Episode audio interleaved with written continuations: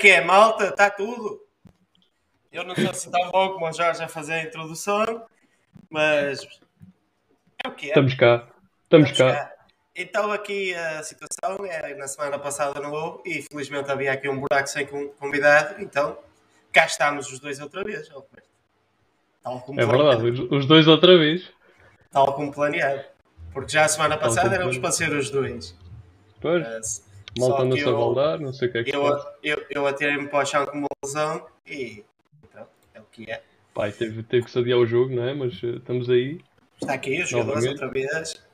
E que é, malta? malta? Digam aí olá no, nos comentários de onde é que nos estão a ver. Vamos fazer aqueles clichês já que não estão os outros. De onde é que nos estão a ver, malta? Toda a gente aí a meter as terrinhas. Vá lá, vá lá, vá lá. Com, com hashtag, ponham com hashtag. Hashtag terrinha. Fila de boi, uh, cu de Judas. Ponham aí. Não, não. Onde é que é? Nomes, nomes engraçados é agora, nesta altura dos incêndios, vês cada nome de cada freguesia Aí, que no livro. Quando ardeu a picha, foi complicado, pá. Foi caladíssimo. é isso, a ver se a malta vem aí. Olha o Pedro do Worcester. Worcester. Eu, não, eu, sei que é no Reino Unido, mas não sei em que parte. Não, não sei em que zona é. Terra, aqui isso será. Mas pode ser que Pedro depois mais tarde apareça aí para dizer onde é que é Worcester. Bom, no último episódio nós falámos de ideias. Neste vamos falar de como tirar essas ideias dos papéis. Não é? Uh, Temos muitas, não é? Temos muitas ideias eu, no papel. Eu, por acaso, tenho. Felizmente, o meu problema é ter ideias a mais. Uh, e quando assim é, é, é, é, é, como se costuma dizer, is a blessing and a curse. Não é? Porque decidir por onde começar é normalmente a parte mais, mais complicada, mas eu acredito que tudo, tudo vai uma, uma boa uma, uma boa forma, uma, uma boa catalogação facilita na hora de decidir. Se tu jogas todas as tuas ideias para um sítio e depois aquilo está lá tudo baralhado, tu acaba por ser complicado de tu gerires uh, de que forma é que por onde é que vais começar, quais são as ideias que estão mais estruturadas e etc.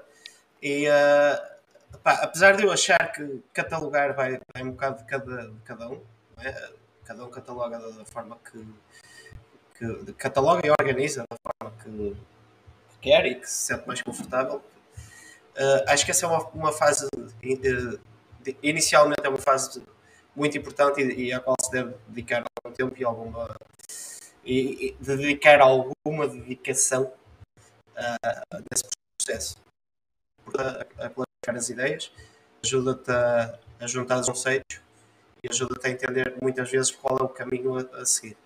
Embora isso não seja muito fácil. Tu como é que costumas fazer, Roberto? Epá, eu sou daqueles gajos que guarda muita coisa. A realidade é essa. Pá, sei lá, Pinterest da vida e etc. Às vezes anúncios, tiro print screen e meto lá numa pastinha e tal.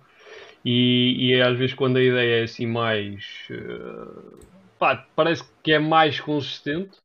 Normalmente eu começo sempre por pá, uma paginazinha no Notion, começar ali a, a colocar alguns tópicos. Ok, agora vou aqui definir aqui mais alguns pormenores se eu acho que isto é viável, se não acho que é viável, porque é que é viável, porque é que não é viável. Um, perceber pá, se há realmente marcas que já estão a fazer aquele produto ou aquele serviço. Uh, tentar perceber aqui onde é que encaixa aquele, aquele produto ou aquele, aquela ideia. Porque às vezes a ideia começa de uma maneira e acaba de outra completamente diferente. Pá, porque se calhar já tem muita gente no mercado, uh, ou porque se calhar o produto é vendido a um preço que para ti não se justifica o, o esforço que estás a meter naquele mercado. Sei lá, imagina, sei lá, vender brindes.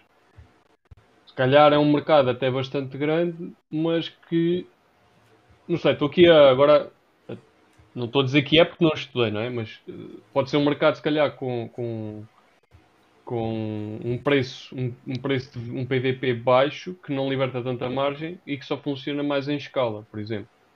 Uh, pode ser. Aí, aí, tens o problema do, do ovo e da galinha, de quem nasceu primeiro. Não é, não é bem o ovo e a galinha, mas é, tens, tens aquele, aquele problema que é acabas por tar, entrar em loop, que é ou tens escala e consegues preço baixo, mas para teres preço baixo precisas de escala. Exatamente. E, uh, Acaba por ser um investimento considerável. Eu normalmente evito entrar nesse tipo de mercados exatamente por isso, porque tu ou tens capital para aguentar o barco durante um tempo, ganhar ação, podes fazer o undercut do mercado muitas vezes e etc. Ou coisa é complexa. Tu não te vais pôr a montar uma cadeia de supermercados para, para competir com o continente, né? já está, esse mercado já está praticamente fechado. E, yeah, não, yeah. apesar de não ser Sim, a concorrência, a concorrência já é muito grande. Quem entra são grandes cadeias, uh, neste momento, quem está a entrar nesse mercado são grandes cadeias que têm capacidade de suportar, o, suportar o, os custos de, de ganhar Sim, tu vês, tu vês que há supermercados a abrir. Olha, por acaso estão a abrir aqui relativamente perto de mim, uh, de uma cadeia que não existia aqui. Existe em Portugal, mas não existia aqui na cidade. E e tu vês que eles continuam a abrir, mas lá está, já, já têm aqui um, um fundo de maneio bastante grande para conseguir fazer isto. Obviamente também fazem estudos de, de onde é que se vão localizar, etc. Mas há aqui um, um, fundo de maneio grande para se calhar estar a perder dinheiro não sei quantos meses, ou um ano ou dois, e depois realmente, pronto, e depois realmente é dar ali o, o boost. É. É, mas o Aldi, o Aldi, é. o Aldi é, como vocês o Aldi, uh, corrijo-me se estiver errado, é inglês. Não, acho que é alemão. É? Tinha ideia acho que era inglês. Acho que é como a Lidl, acho que é os da Alemanha. Acho eu. É, deixa eu verificar. Porque se fosse inglês, tinha, se fosse inglês no Algarve tinha sentido de, de, de, de, trabalhar. Porque... Eu acho que é alemão porque mesmo a estrutura é do é lá dentro, mesmo a estrutura lá dentro é muito parecida com o Lidl. É muito, muito, muito parecido. Um, mas lá está, é questão de ter já ali um, cash flow e já estás naquele mercado, não é? Tipo, não, tá, não estão a entrar no mercado novo, estão a entrar numa localização diferente. E, e obviamente que não, não é uma ideia nova, é uma cena que eles já estão a replicar de, outras, de outras localizações. Bom, mas voltando aqui, voltando aqui nossa, às nossas ideias. Pronto, ideias eu guardo muitas e pensei muitas e, e às vezes deixo dormir por algumas. Já uh, não faço isso. É pá, eu fico ali uma horinha ou duas, tipo, a pensar, já não me levanto para ir montar lojas como já fiz. Já, já me estou a levantar tipo 3 da manhã, vou montar uma loja, ei pá, isto vai ser fixe, não sei o quê. Depois perdes ali um bocado de São Domingos, como se costuma dizer, e a coisa às vezes não funciona muito bem.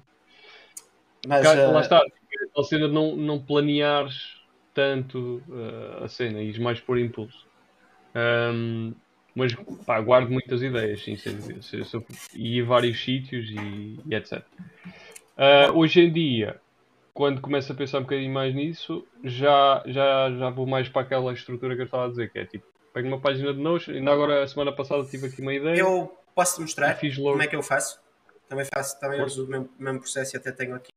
Pá, basicamente, uh, eu, eu procuro ideias diariamente. Isso Uh, ideias, faz ideias, uh, vamos, vamos só contextualizar aqui. Uh, o intuito aqui hoje é estamos a falar sobre e-commerce. Okay? Quer seja a ideia de uma loja, quer seja a ideia de um produto para lançar e etc. Contextualizamos já. E normalmente o que eu os sítios onde eu procuro produtos, quer seja para desenvolver, quer seja para comprar e vender, é número um Instagram, Etsy e Pinterest e todos eles têm a possibilidade de tu fazeres uh, favoritares ou salvares, ou seja, o, o, o que for. Eu, eu, vou mostrar aqui o meu, o meu, como é que eu faço no, no Instagram, que é a forma é o, é o que já tenho aqui aberto, e depois como é que eu catalogo as ideias que são para, para avançar. Deixa-me só entender como é que eu partilho aqui o meu ecrã. Uh, é ser este. Sabes que eu tenho três ecrãs. E três ecrãs não serve para nada. Está certo? Tá. É este. Pronto. Basicamente, sempre que vejo alguma coisa que me interessa, uh, agora vamos lá experimentar para assim fazermos o processo todo. Uh, ora, isto pode ser uma ideia engraçada. Segue. Ok? Ela depois vai-me aparecer aqui nos solos. Normalmente o que eu faço é ando um mês, meses, seja o que for, a um momento em que tenho que efetivamente lançar alguma coisa, sempre que vejo algo interessante, salvo. E depois, há um momento no qual eu vou pensar no que salvei. Por exemplo, isto aqui. Em qual das coleções é que se. Depois eu, eu lá está, crio coleções conforme, neste caso, como é tudo uhum. para, para Nordson, tenho as coleções aqui, por exemplo, Nordson acrílico, que é o caso, ou Nordson Wood, Nordson Paper, conforme o sítio, e bato. Depois, eu tenho sempre aqui a página da Nordson, do, do Notion, com os próximos produtos. Normalmente, em cima são os que estão mais perto de, de ser lançados. Depois, em baixo, tenho sempre os dois ou três de madeira, dois ou três de posters, dois ou três de acrílico, conforme as categorias que eu, que eu estou a, a trabalhar. Uhum. E normalmente a decisão é quais são os que são mais actionable, quais são os que de ser estrela, exatamente. Eu em cima tenho os que normalmente pode ser estrela, que é aqueles que tu podes cobrar mais ou que são mais simples de fazer, que são mais escaláveis, etc. Basicamente considero os produtos que são anunciáveis, ok? Que tens margem para Yeah. poder anunciar à vontade. E, e pronto, é assim que eu faço. Tenho normalmente catalogo, catalogo aqui com várias imagens e tal, para ter a ideia. E depois, Essas imagens as que, as tinhas no, no, no Instagram. As guardaste. sim, sim, sim, sim. descarrego-as e, e catalogo aqui os projetos. Depois tenho também outros catálogos. Eh, ah, Yeah, e faço uma coisa muito importante, que é e- e aqui mudo-as para, um, para uma página onde já está em ação. Que era a seguir, quando eu quiser, imaginar, imaginemos, já lancei tudo.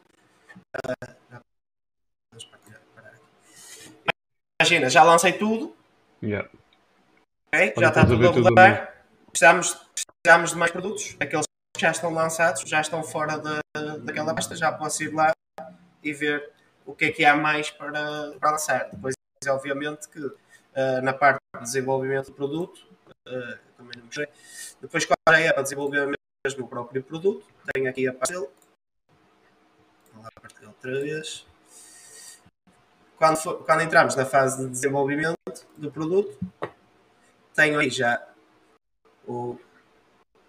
Tenho aqui, crio já uma pasta para porque eu gosto de comentar tudo. Uhum.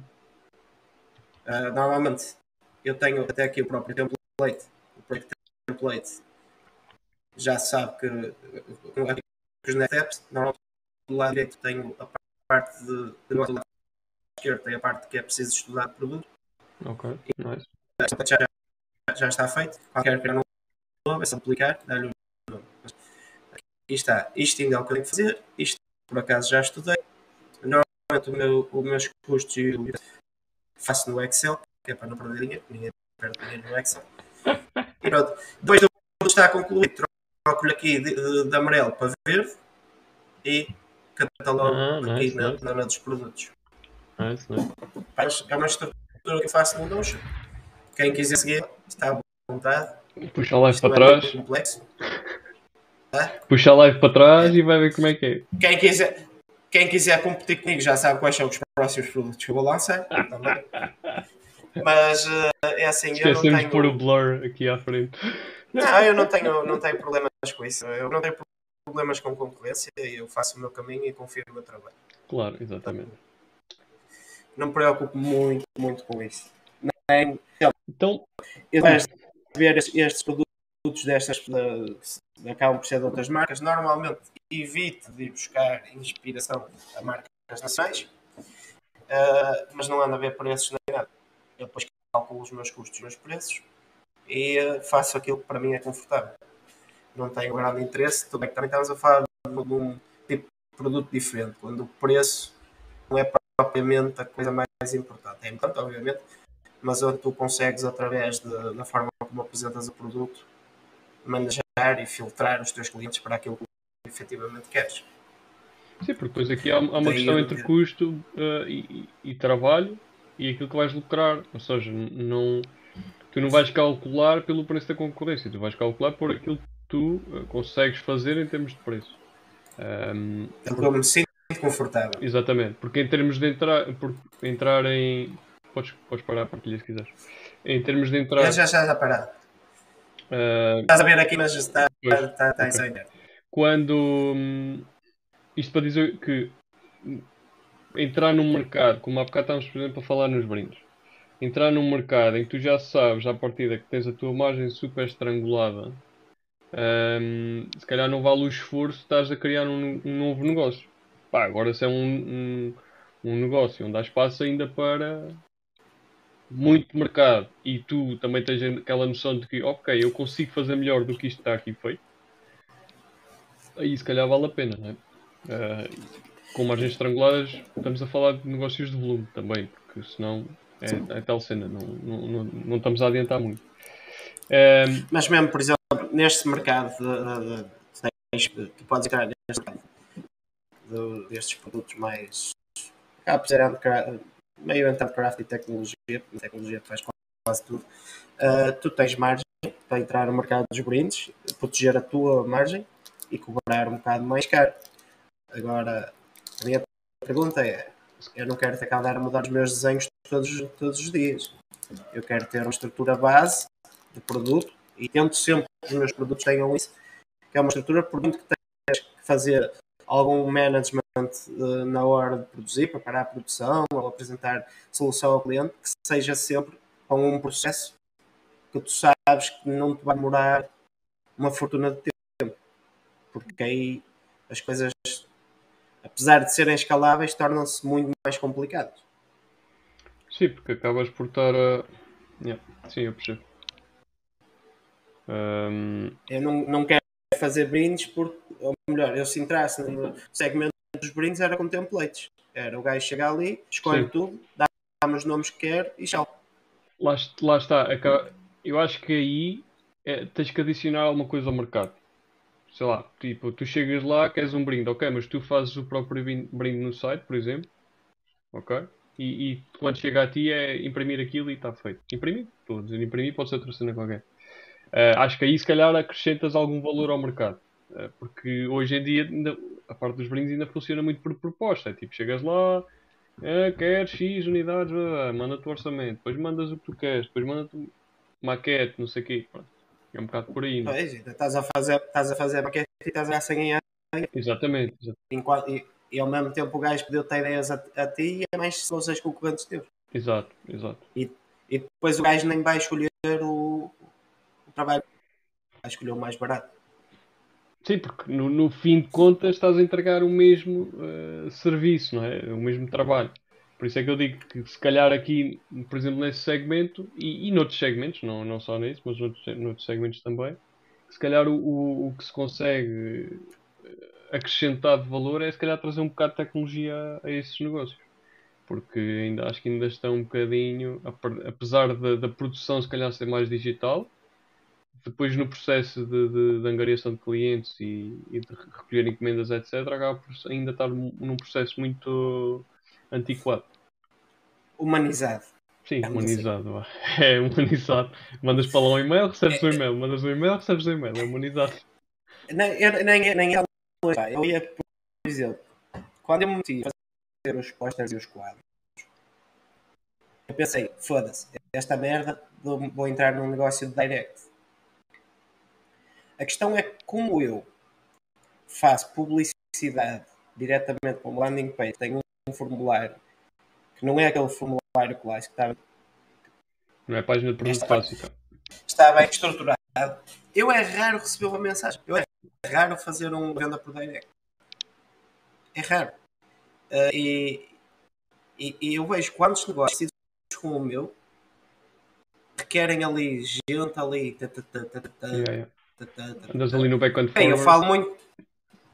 Eu falo muito com o depois já ter ali um, um feedback ou qualquer coisa qualquer coisa já mais uh, estruturada. Quando vamos conversar, já, já sei que há alimentação. Uhum. Já sei que ele não vai perguntar o preço, já sei que essas Sim, informações ele já tem. A priori, exato, a priori já tem essa, essa informação. Então, e agora a minha questão é: então imagina que tu tens uma ideia, fazes o estudo e chegas à conclusão que pá, se calhar esta ideia não, não é grande ideia. Rasgas o papel ou deixas para depois? Não, vamos lá. Para casa ia tocar nisso um bocado mais à frente. Mas, Epá, se quiseres trocar, podemos trocar. Uma ideia é sempre uma ideia. Tu podes chegar ali àquela, àquela estrutura de Notion que eu tinha, uhum. não é? Aqui. Eu posso chegar ali aqui na página da Norte só ter aqui um, uma espécie de um trash can ou qualquer coisa. Um icebox. Um arquivo. Um congelador. Ok. No congelador. Ok? Não me apetece comer isto agora, vou pôr no congelador. Porque há ideias que podem não fazer sentido agora, mas podem vir a fazer sentido mais à frente. Imagina. Produto de 5 euros. Ok. Eu não vou vender um produto de 5 euros online. É difícil de tu conseguires manejar com um produto de 5 euros. Agora, se calhar quando tiver 5 mil clientes ativos, posso ter. Por exemplo, uma das ideias que eu tinha na Norte. Porque há muitos produtos que tu podes fazer destes que não, na verdade não custam muito dinheiro. Uhum. Não, não, uh, não não muito dinheiro. O, o valor percepcionado não faz sentido para o negócio de front-end, mas pode fazer para o back-end. Uma ideia que eu tenho para a Nordsoul é ter uma secção onde só podem comprar os clientes durante o período em que a encomenda não saiu. Ok? Imagina. Para, para começar, estás a dar ali uma oportunidade que, o teu cliente tem que mais dinheiro tem. Hum. Porque depois, depois do gajo comprar um produto de 50 euros ou de 30 euros, eu não me importa de vender produtos de 3 euros para juntar na mesma encomenda. Agora, se vender um de 3 euros, perco dinheiro, inevitável. E pode ser uma, uma boa forma. Ter produtos que não, eh, até mesmo na própria loja, ter produtos que não são anunciados. Exato. Por... Tudo bem, estar a fazer uma campanha de marketing para, este produto aqui e alguém te comprar este. E, e há um CPA associado.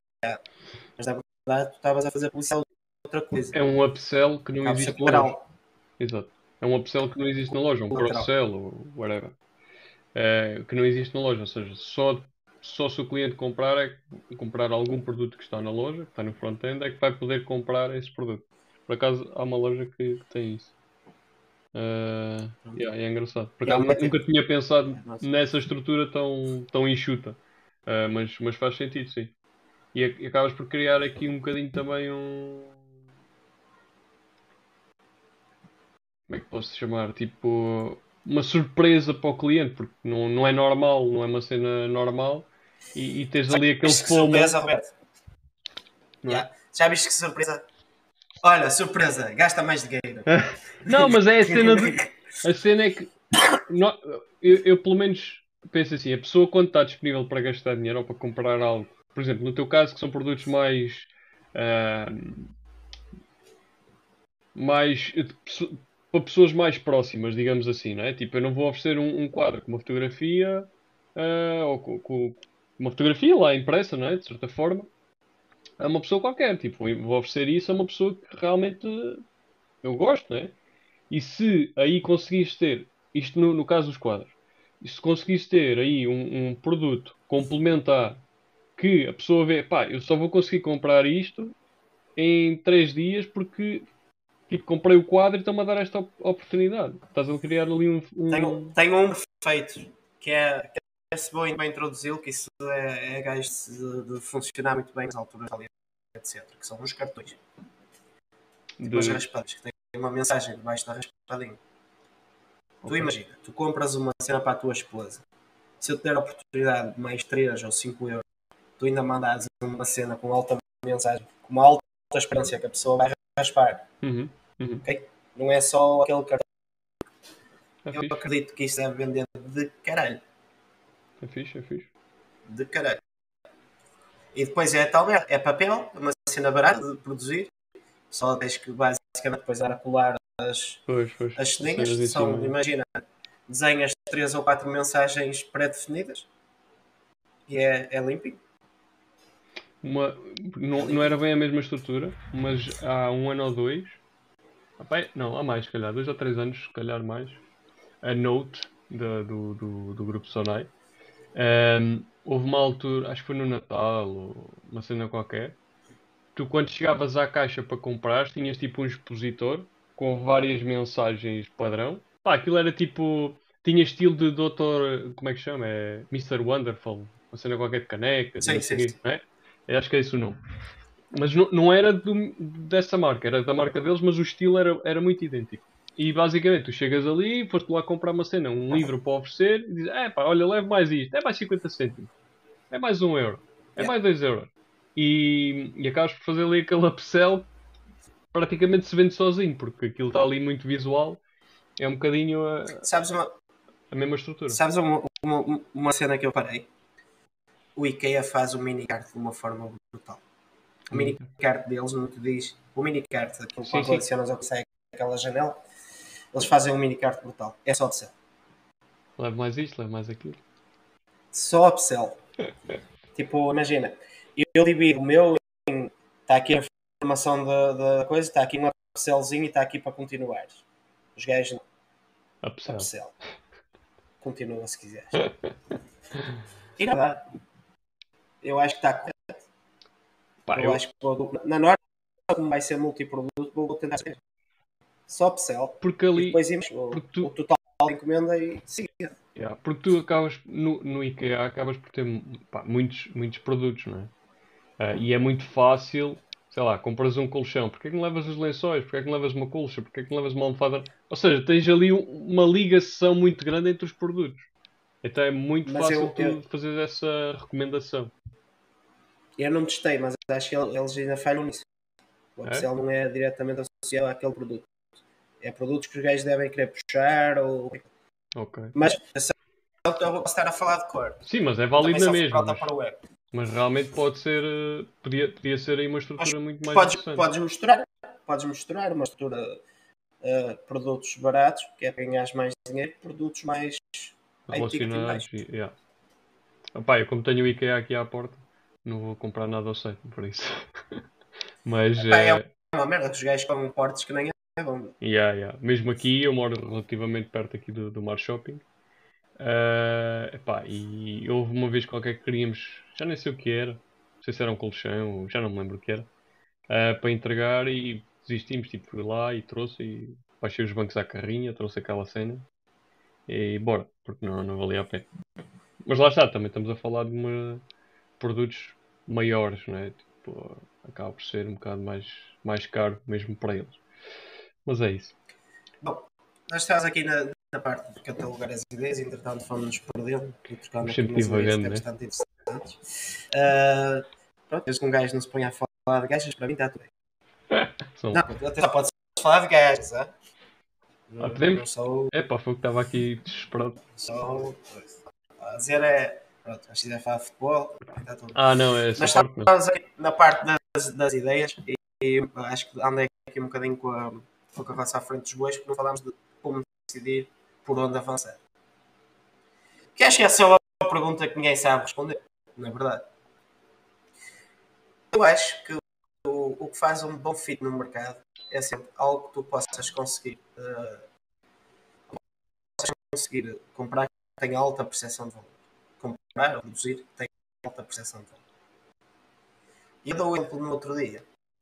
A minha filha tinha uma festa de anos por aí. E nós andávamos à procura do presente e tal. E, eh, e a mulher estava ali a fazer. Já estávamos para aí há 20 minutos, estávamos a fazer uma cena super complicada. Eu disse: Isabel, esse presente, a única coisa que tem é parecer que é caro. Portanto, encontrar a coisa mais barata que tenha, tenha neste Toys R Us que pareça mais cara do que o que é realmente. Normalmente é maior. Ok. E aqui, no fundo, é um bocado isso. É, quais são as coisas, principalmente e-commerce, quais são as coisas que nós conseguimos comprar, produzir com alta percepção de valor e que na verdade sejam, sejam, sejam relativamente simples de um gajo adquirir e dar um twist qualquer, seja de marca, seja a nível do próprio produto, e consigas acrescentar valor ali.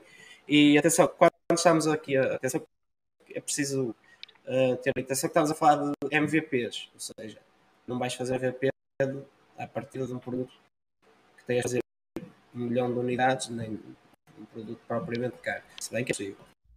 Estamos a falar aqui de coisas que nós podemos ver hoje e até ao final da semana ter-se lançado. Para contextualizar. Pá, eu- por acaso é uma coisa que eu, que eu não sei se queres falar sobre isso, mas hum, Fala sobre sou, sou menos gajo. Sou casado. fazer o MVP sem ter o produto. Eu acho, que- acho que isto é, é uma coisa que já pergunto. Exatamente, acho que isto é uma coisa que perguntam muito duas vezes. e que às vezes a malta acho que não entende muito bem uh, como fazer.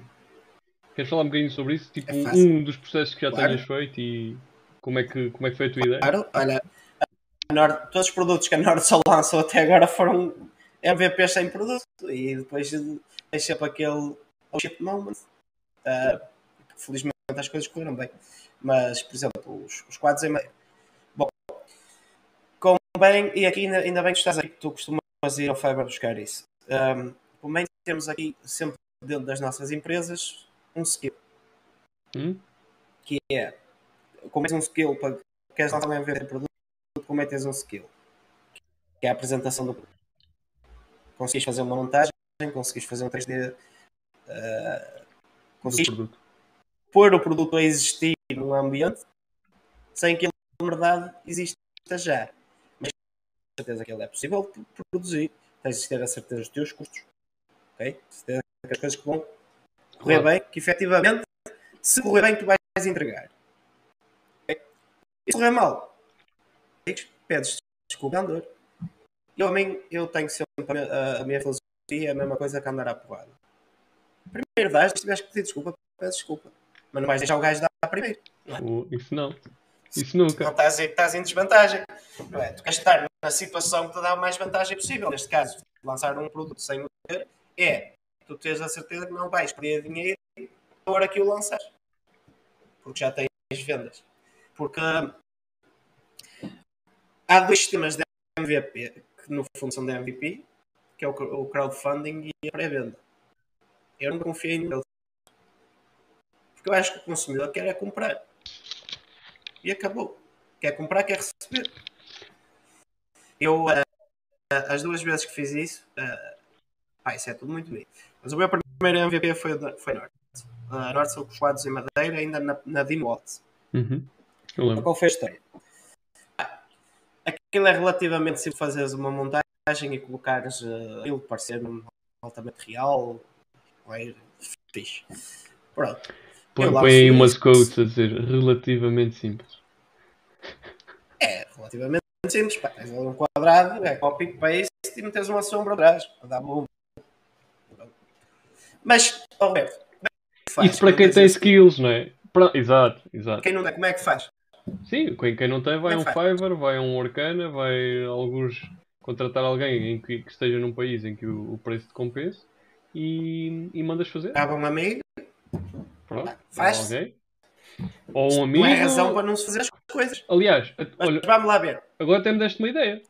Por exemplo, imagina que eu tenho uma ideia de fazer um produto pá, e, e, e não, tenho, não tenho skills, não, não sou designer, faço umas coisinhas, mas nada de especial, não é? Ah, e dizia assim: pá, ó Guilherme, olha, tenho aqui uma ideia, pá, mas eu quero testar isto antes de produzir seja o que for. Pá, e como eu sei que tu tens skills de. pá, és designer, a a realidade, é essa. Pá, olha, Mas estás a dizer que era deficiente, não é? Não, não. não, não. Ah, como, como tu és designer, pá, eu precisava aqui de alguém que me fizesse isto. Olha, se isto funcionar, pá, eu dou-te X% ah, da primeira 10%. venda, por exemplo. É 10%. É, Da prime... Não, da- do primeiro lote. claro. Do primeiro lote. claro, faz Pá, o promote. sei lá, imagina que o produto custa 200 euros. Pá, se calhar compensa o... fazeres um mock-up, não é? Pá, e se vender, ganham os dois, não é? Sim, estás a dividir É o um risco. exemplo. Nós, quando estamos a falar em, em vender sem ter produto, é dividir risco, seja com alguém, seja Seja com o teu cliente, Contigo mesmo se- até. seja contigo mesmo. Exata- exatamente porque, mesmo que tu gastes 100 euros, e estamos a falar de um valor que dá-te para fazer muita coisa, mas que tu gastes 50 paus a fazer imagens, já delas para os anúncios a seguir, pá, Exato. essa parte é importante, quer queiras que não. Se achas isso, pensa assim, é melhor do que mandar fazer 100 produtos e depois comprar. Exato, exato. O risco e o, risco. O... Ah. Desculpa. O custo e o risco que estás a ter é menor do que se lançares o produto hoje para o mercado e siga. Olha, vamos aqui investir eh, mil paus, mil e quinhentos paus, comprar produto e Mas agora. vale gastar 300 paus e falhar. Eu prefiro gastar 300 É paus e falhar do que gastar 1500 e falhar igual. É isso, é isso, é isso. Igual. E acaba Exatamente. por ser um, um bocado por aí. eu também tenho. Bem, eu também escolhi este negócio porque estou confortável nele e sinto que consigo operar todas as áreas dele.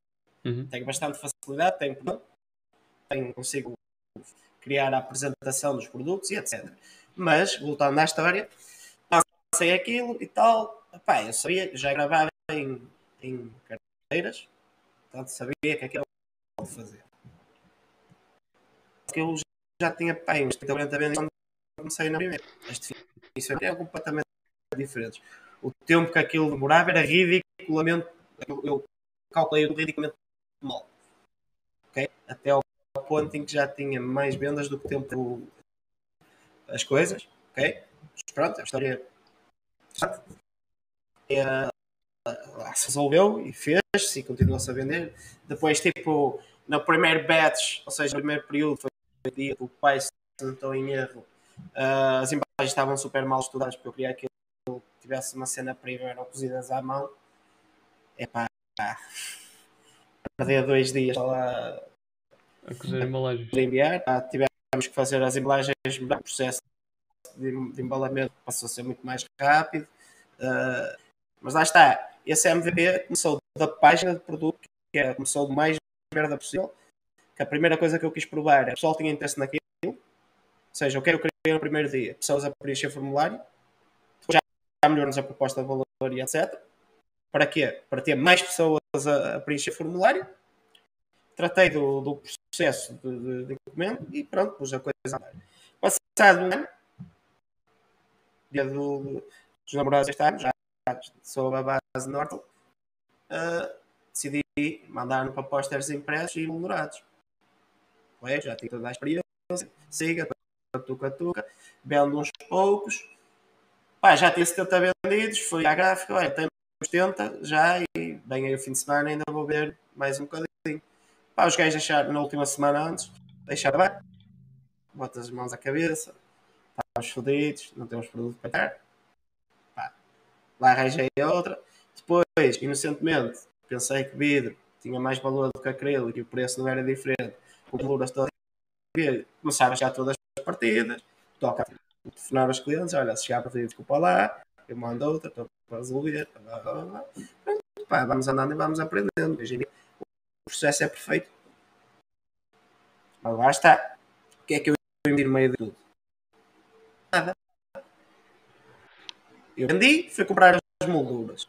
Está vendido, vamos imprimir. Não investi nada.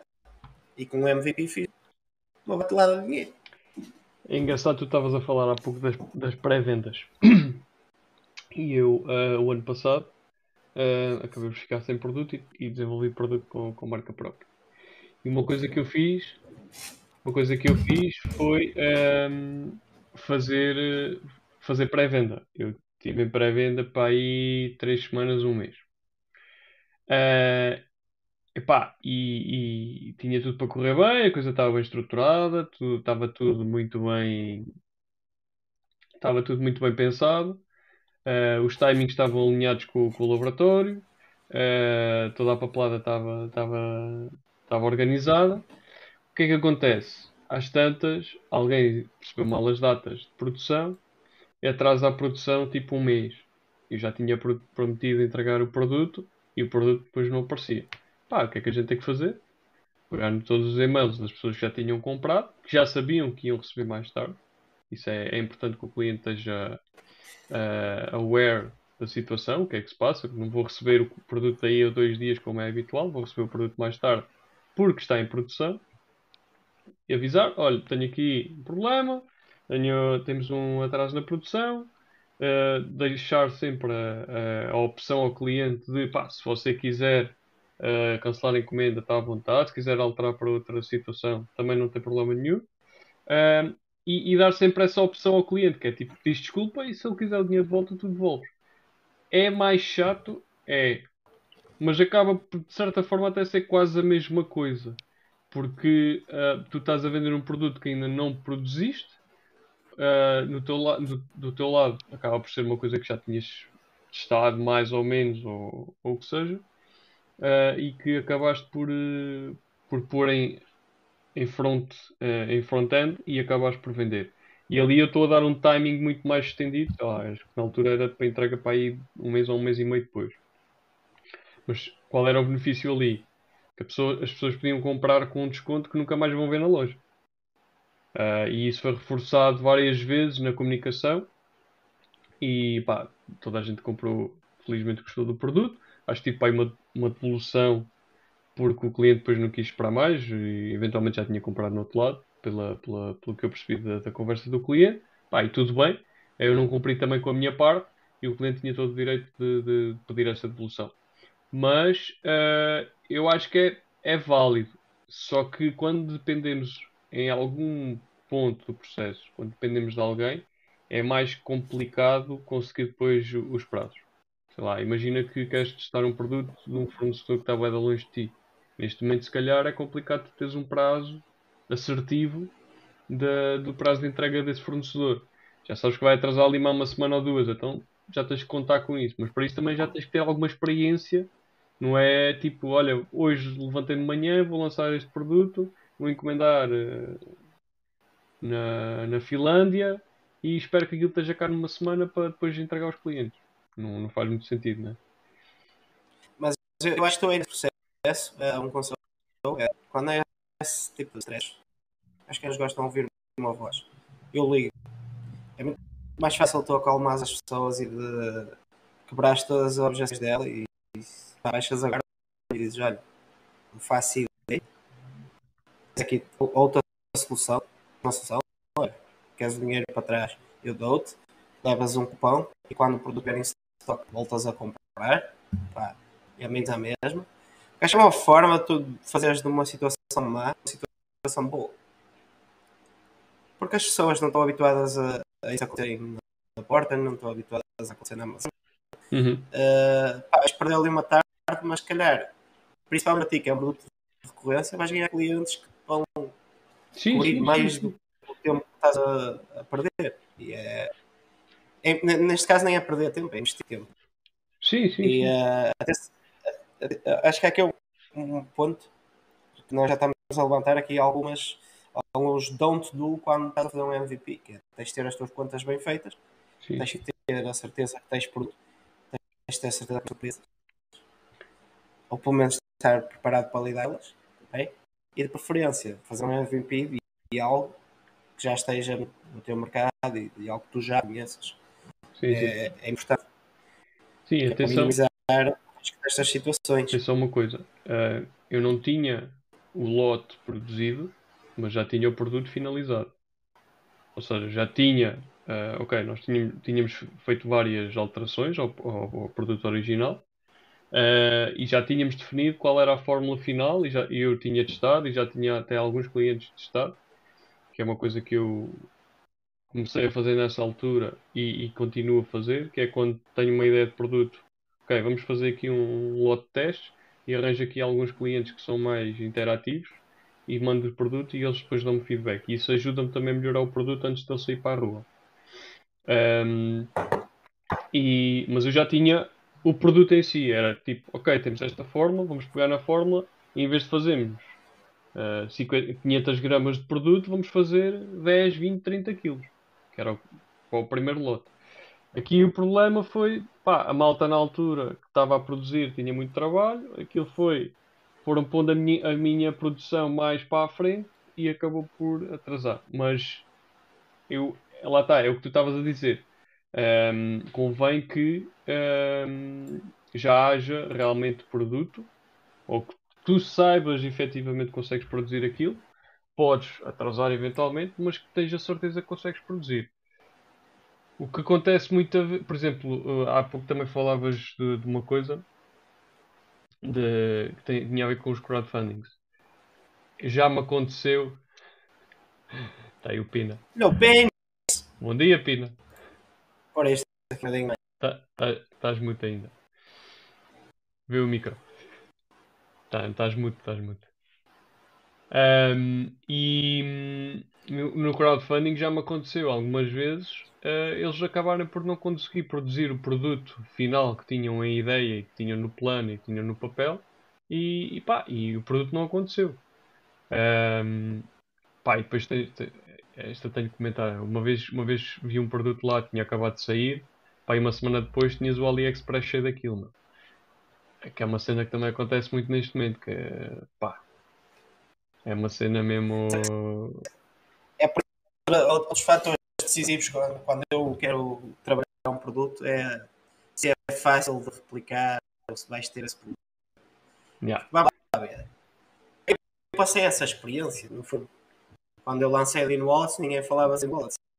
Está Slim Wallets uh, 10 vezes mais baratas do que a que. E isso acaba ser um, um problema.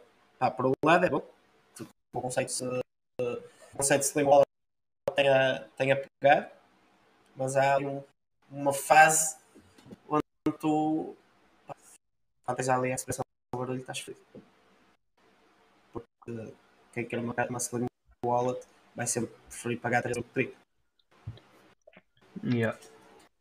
é inevitável E agora, Sim, hoje, hoje em exemplo, dia já tens. ouvir? Yeah, ótimo. finalmente. Desculpa. eu Força. estou a ouvir com um delay esquisito para caralho É, Essa, é a vozinha da noite. espera aí, É vamos a dar o welcome e é é? João fucking Pina Bem-vindos ao mais? Cenas. Estás isto. Problemas Para mim, da vida a tua voz, a tua voz e os vídeos estão desfasados.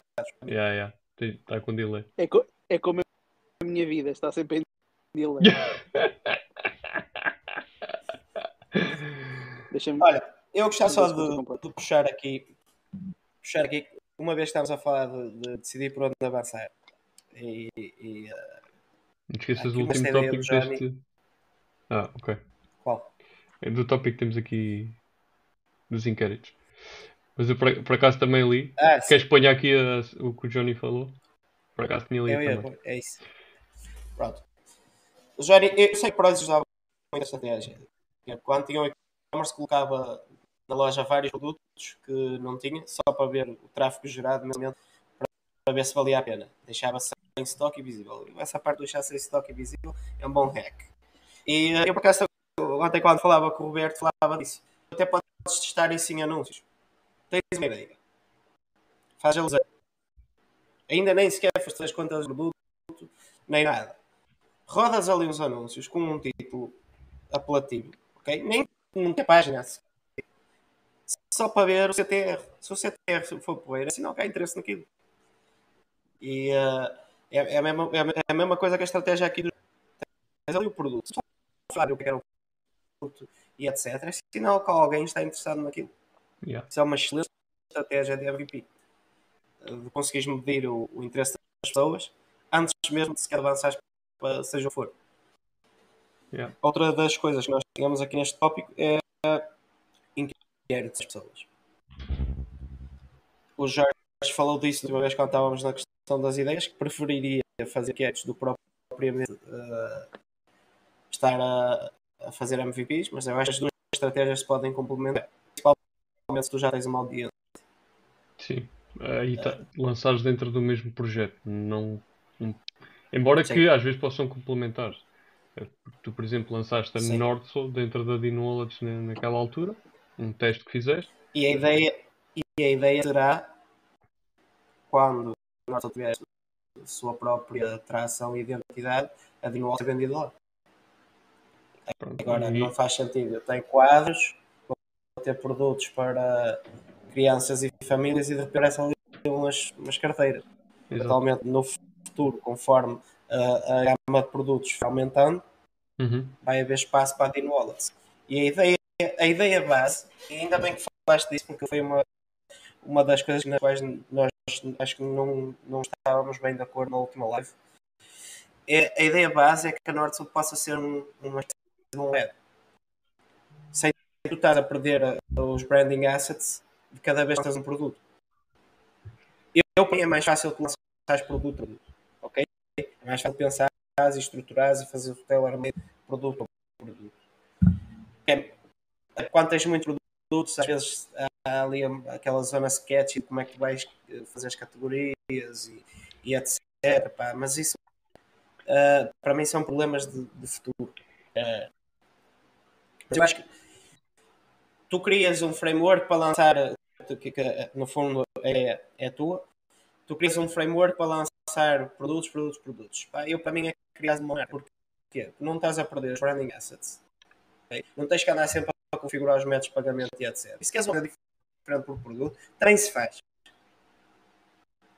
E é a cena muito mais fácil. Se tu queres MVPs, é teres uma marca de MVPs. Nem que depois tu dês uma submarca ao próprio. à própria. Porque, como exemplo, tens a Barbudos e o Passo. Ok? Sim. Só que se tu quiseres lançar marca de pentes de, de coisa, lanças na Barbudos. Eventualmente não no Mutazo. Ou vai, até podes criar pentes de Roberto Pentes e companhia ou qualquer coisa e não há, não há stress. Não estás a perder os teus assets, no fundo. Acho que isso é uma ideia. Mas levei a volta. Pá, é, é, por, acaso, por acaso dessa live surgiu uma conversa depois com, com outra pessoa até e, e a ideia foi um, tecnicamente falando, ok? É criar um, um, ter um domínio com uma loja montada, ok? E depois fazer landing pages específicas para cada produto. E depois tu tens todo o cart, todo o checkout, todo não sei o quê, está tudo montado e basicamente depois só levas dali a pessoa de uma, uma landing page de vendas pura e dura, sem, sem menu cá em cima, sem nada disso, tipo uma landing page de venda de um único produto, one page product, e depois dali vais para o cart e finalizas a tua encomenda. Ou seja, não tens que montar toda esta estrutura de vendas, não vais fazer upsells, porque a partir dos produtos não, não, vão, ser, não vão ser complementares, um, e vais vender tipo aquele produto, vais testar aquele produto, metes ads para aquela landing page, converte, converte, vai para, vai para o checkout e siga o caminho. Um, e, e, a ideia surgiu mais por aí. Porquê? Porque não é, não é essa história de estás a introduzir um produto novo num projeto que já tens. É testares um produto completamente diferente. Perceberes se aquilo ganha tração ou não. Eventualmente até podes lhe dar logo um nome que pode depois eventualmente no, no futuro servir de marca. Uh, mas à partida a minha ideia vai, vai mais para esse sentido e penso que se calhar é, é bastante aplicável um, mesmo para o público que nós temos aqui a assistir à live, pode ser mais aplicável nesse sentido. Ou seja, quase que, como tu estavas a dizer, criares uma marca de MVPs e depois montares ali todas as estruturas de cada produto. A landing page até pode ser muito idêntica. Tenhas um domínio crazyideas.com. Sim, sim, sim, é isso mesmo. Tipo, tens um domínio só para aquilo e depois tens landing pages específicas do produto que até pode, o nome nem tem nada a ver com, com o que estás a vender. É exatamente isso. É exatamente isso, era, isso. Yeah. isso era muito feito em lojas. Por exemplo, havia lojas genéricas em que a malta testava diferentes. E tinha ali uma amálgama de produtos completamente. Mas aqueles que começavam a ter algumas vendas e gerar tração faziam um, one product stores só focado específico também. Um, e a área dava para fazer crescer. Basicamente. Okay, já percebi que estão a ouvir com cortes. Yeah, está esquisito. Também estás a, Yeah. estás a ouvir com cortes. Está esquisito.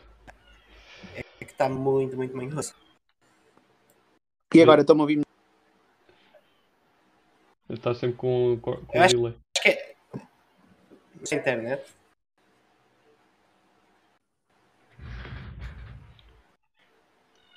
Ah, agora parou. Espera aí. Aquela É vozinha. até parece que ele está com voz de senhora. Já está com voz bem da fininha. Está com voz de senhora, o nosso, nosso primo. Está bravo, mas não, Alberto. Está-se a ouvir. Tá, tá. Não é stress. Eu é que estou a falar pouco hoje. mas, mas sim, é, é por aí. Olha, o Johnny deu aqui mais uma, mais uma sacada interessante. Porque, uh, outra das coisas que eu gosto de fazer quando que produtos vou lançar é, é eu gosto de ter sempre um ter sempre um produto e uma opção para esse Pá, porque já foram muitos anos a não fazer opção. Por anos a mais.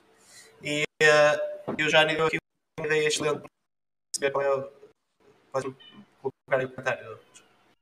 Não sei. Porquê é que saiu? Ah, foi. É, é este. Eu, eu tive muita dificuldade quando decidi fazer uma passada no wallet. E uh, nunca pensei nesta ideia. ideia tu usas a Amazon e vês o que é que eles sugerem como opção. O que é que eles metem a box. Pá. O Johnny diz: outra forma de ideia é vai, à, vai à Amazon, procura produtos grandes ao teu e eles oferecem de upsell. Porque assim já tiveram trabalho por ti. Exato. Ah, isso é o algoritmo que eu vou confiar da Amazon. Yeah. Nunca tinha pensado nisto, vou fazer isto muito. Obrigado. Acaba por ser milhares e milhares de produtos e milhares de, de, de dados, milhares, milhões de dados, uh, e conseguem muito facilmente mostrar-te ali, pá, compra, um, o gajo que comprou isso vai comprar aquilo, de certeza. Um, e, uh, e faz todo o sentido. Opina, estás, estás já, Roberto? Já me consegue ouvir? Estava a ver aqui o, o Roberto a falar. Não, tá, continua com delay, Pino. Um, eu vou só colocar aqui este comentário, que é a Cristina Pena. Olá Cristina, como estás? Uh, nos, nos diz ideias para MVP em infoprodução. Uh, com, como nós Ralhas tu, peraí, tu, tu com ela ou como nós dissemos no início, uh, nós vamos nos focar mais aqui em e-commerce porque é mais a nossa, a nossa praia, ok? Uh, infoprodução não. não pá, ainda não é a nossa praia, se calhar no futuro até pode ser, mas para já não. O que eu vejo muito fazer uh, na infoprodução, por acaso ainda, ainda ontem, ontem eu estava a debater isso com um membro, um membro da tribo, epá, é a malta lança um, os tópicos que vai, que vai fazer, por exemplo, numa, numa cena de, de numa sequência de lives sobre um determinado tema, põe lá os temas que quer debater, lança aquilo como uma landing page, mete anúncios lá para dentro e vê se, se a malta se inscreve ou não. Pá, mas isto aqui é uma coisa muito amadora para mim que não percebo nada disso, ok?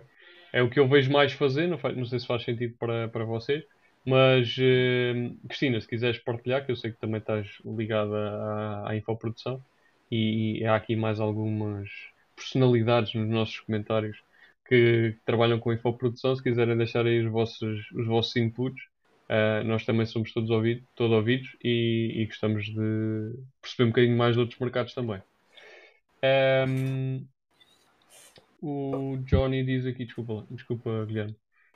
Em infoprodução e produtos personalizados são os mercados mais fáceis para MVP. No infoproduto dá para validar com demo, leads, etc. Pronto, vai um bocadinho de encontrar aquilo que eu estava. Um, desculpem, que eu estava a referir. Um,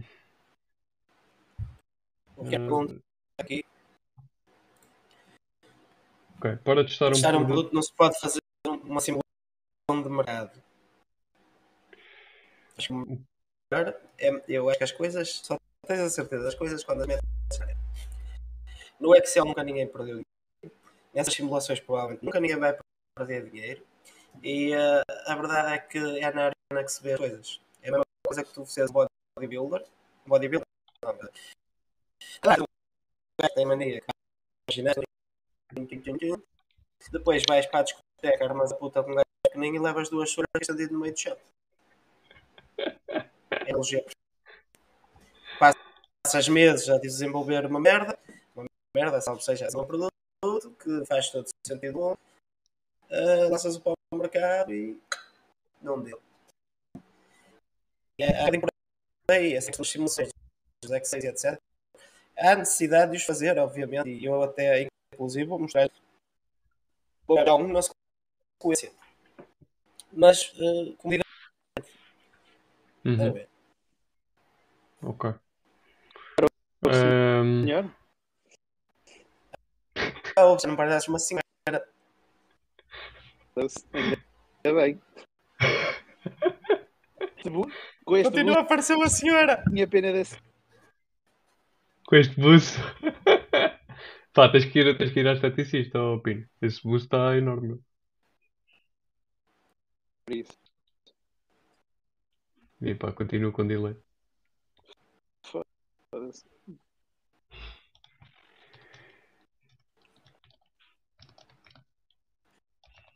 Acho que ainda resolver se ele vai ser necessário na próxima.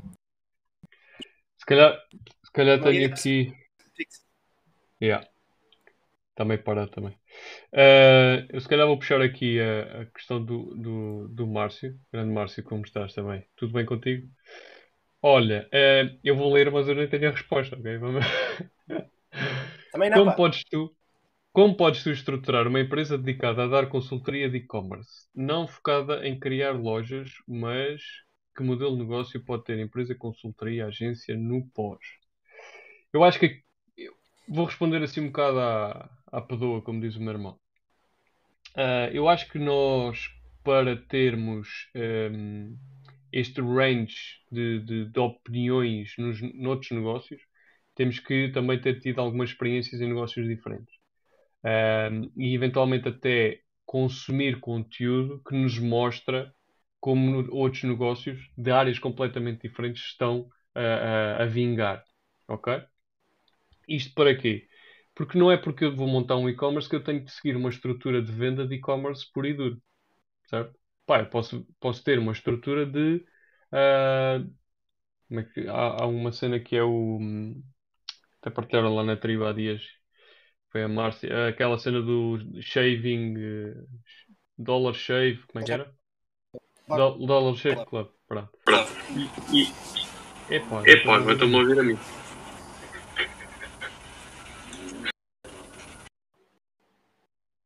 Tá, Pino. Ah, ah, ou seja, eu não tenho que vender uma estrutura de homepage, loja, blá, blá, blá, mas aqui na consultoria, se ah, e, e- às vezes eu acabo por até falar com outras pessoas sobre, sobre outros negócios, não é? Que têm, Ahm, e às vezes não tem que se vender propriamente ah, da forma tradicional. Por exemplo, tu, Guilherme, acabaste por ir vender, ah, começar a testar um produto com uma landing page e um formulário dentro de um site que não tinha muito a ver com a cena, não é? Fundo. Exatamente. Ou seja, eu acho que eu, eu acho que eu percebo, percebo um bocadinho aqui a questão do Márcio, que é hoje em dia tu tens muita consultoria de mão na massa. Que é consultoria, mas para pa fazeres a loja. Ou fazes tu, ou tens alguém que faça dentro da tua equipa, e acho que há muito isso. E, e realmente eu se prestasse consultoria em e-commerce, te- teria essa necessidade de me desviar de construir lojas. Porque eu acho que não faz sentido. Acho que não faz sentido nenhum juntar uma coisa com Eu outra. acho que faz sentido para aquilo, para aquilo que é o nosso know-how. Eu, eu, eu, eu, Eh. eu- eu acho que interpretei a questão também dessa forma. Para aquilo que é o nosso know-how, eu acho que tem muita mais influência em ter um gajo que já tem as coisas minimamente a funcionar, dos erros, ou fazê-lo crescer. Ok, eu, eu aqui estava a que é pensar que numa ele- estrutura diferente. Sim, mas eu, eu Eu, aqui pensei- a eu, pensar. eu, eu acho que o posicionamento aqui de um, um infoprodutor, acho que o posicionamento que o Márcio quer, quer falar é como é que eu me posiciono. A questão, na verdade, tiver, é como é que eu me posiciono como o gajo que vai ensinar a, a, a, a criar uma loja, mas o gajo que vai ensinar como fazer uma loja. Qual o tipo de mindset tu que ter para, para fazer crescer uma, uma loja? Porquê? Porque as questões técnicas tu podes tratar. Fazer uma loja podes fazer tu, e aprender a fazê-la. Consegues pegar alguém que tem um curso que faça, ok? As questões matemáticas do negócio tu consegues aprender mas acho que há questões de mindset e de, de estratégia e de ideias e etc. Que as pessoas, por já terem lido tudo e mais alguma coisa sobre a parte de- dos números, se perdem nisso e acham que sabem tudo. Quando na verdade, se calhar tens duas horas de consultoria mensal ou semanal com um gajo que já fez acontecer, já fez crescer, já fez isto, fez aquilo, vai-te fazer dar o salto muito mais rápido do que a continuar a ler e a tentar dar a volta. Porquê? Porque todos esses artigos, todos esses cursos são baseados muitas vezes em situações próprias da própria pessoa que está a escrever ou a, ou a dar esse conteúdo. Não se aplica. Por muito que o mercado seja paralelo, está a ser dado como exemplo, ou que seja até dentro da mesma área, basta ser uma geografia diferente, basta custar mais 5 euros, é tudo, tudo muito mais complexo. Sim, eu acho que acabamos por estar alinhados. eh, que basicamente é tu prestares efetivamente consultoria e não estares a criar a loja de raiz para aquele negócio. Ou seja, é tu pegares em algo que está em construção ou que vai ser construído ou que uh, isto, isto faz-me lembrar um bocadinho os board members. Né? Eles não estão lá para fazer o trabalho por ti, eles estão lá para te dar uh, conselhos dentro de, daquilo que tu queres evoluir e dentro de, do caminho onde, para onde tu queres ir. Um, e, e, acho que aqui é, por acaso está aqui um, um comentário uh, do, do, do António que basicamente é ok, tu tens que passar essa percepção também para o cliente.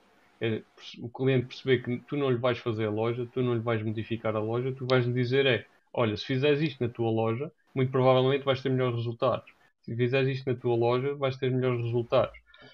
Um, é engraçado porque eu até tenho aqui uma, uma cola para marcar com, com o Márcio, por causa de, de, de uma situação idêntica a esta. Um, de, ok, tipo, identificar os pontos de melhoria e, e depois a partir daí a, avançares para, para a melhoria. Ou que tenhas equipa interna, ou que tenhas uma agência que está a trabalhar para ti que te fez a e que vai fazer essa modificação. Uh, já me aconteceu isso no, numa, numa consultoria uh, que não tinha nada a ver uh, com. No, quer dizer, era e-commerce, mas numa vertente completamente diferente. acho que aqui há, há, muita necessidade de separar a, a separar a, a, consultoria daquilo que é a agência que está a produzir o, o, a loja e, e, a modificar as coisas. Consegues-me ouvir já, em condições? Tinha aqui as definições todas trocadas, então era por causa disso. Um... Mais ou menos. Agora acho que não. Acho que bora outra vez. Está difícil. Foda-se. Ah, mete mais internet então, aí. Despeja mais um saco. Espera aí. Espera aí. na boa, na boa. Um, o... Não é loja, mas a capacidade. Desculpa lá. Eu vou pôr aqui então um, o complemento do, do Márcio.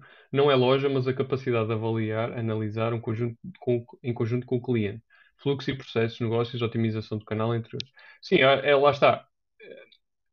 Não, é, é, o que eu estava a referir em relação um, ao facto de não estares a montar a loja com o cliente, mas sim analisares o que está feito ou, o que eventualmente está pensado para ser feito uh, e dizer, pá, se calhar o caminho pode ser mais aqui ao lado, ou seja, se fizeres isto, se calhar tens mais resultado do que se fizeres aquilo uh, e conseguires efetivamente aqui ter um, um, um, resultado mais efetivo naquilo que, que é que, ou que eu considero pelo menos a consultoria. A consultoria é, ok, tu tens isto, eu analisei, tirei este, este, este, este resultado e agora aplica.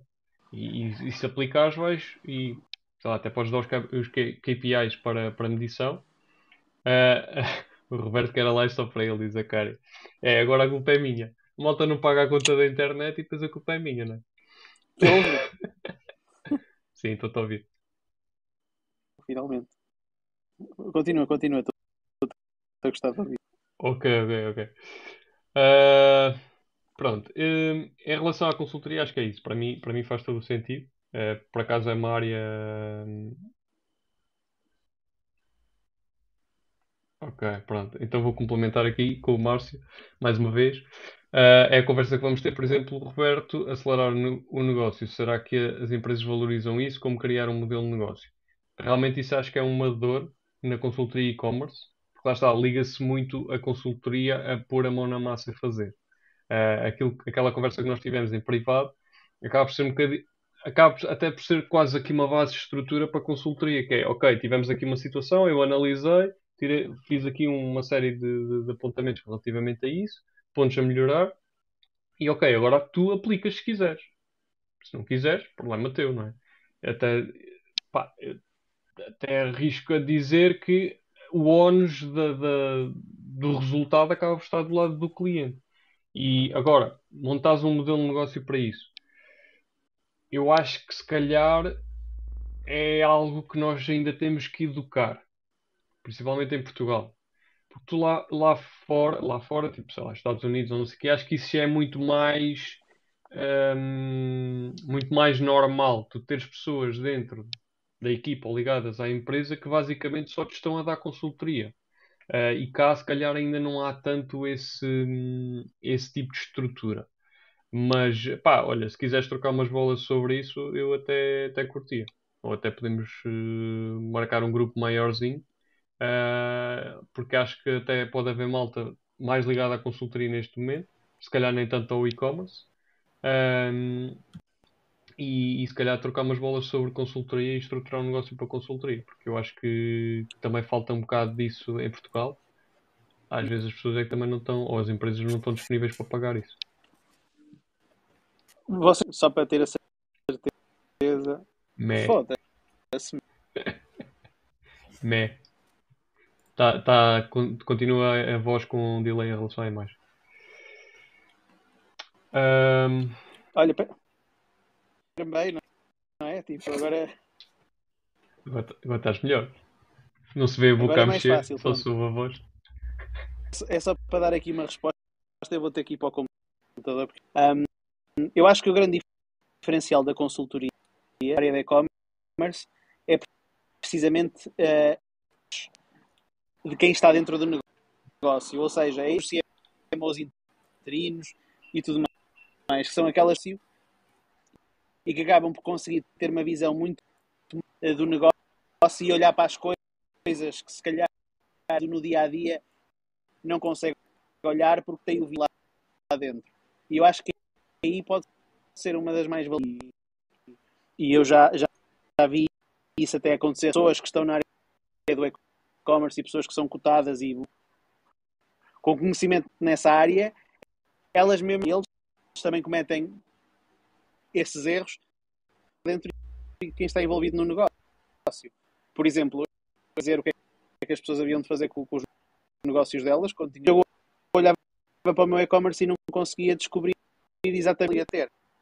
Porquê? Porque eu estava demasiado envolvido, demasiado perto, para conseguir ver a visão geral e para conseguir daquilo que era, hum, que era, ou seja, e acho que aí é que a consultoria pode fazer.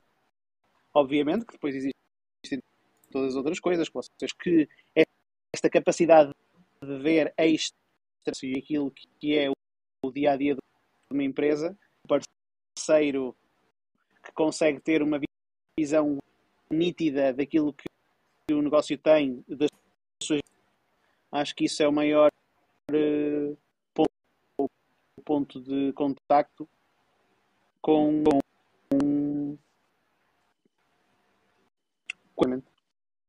acho que é o acho que é o melhor que é o melhor argumento de venda neste caso e o, e o melhor Pronto, isto é só aqui com um bocadinho de corte. Eu vou tentar fazer um resumo. Obrigado.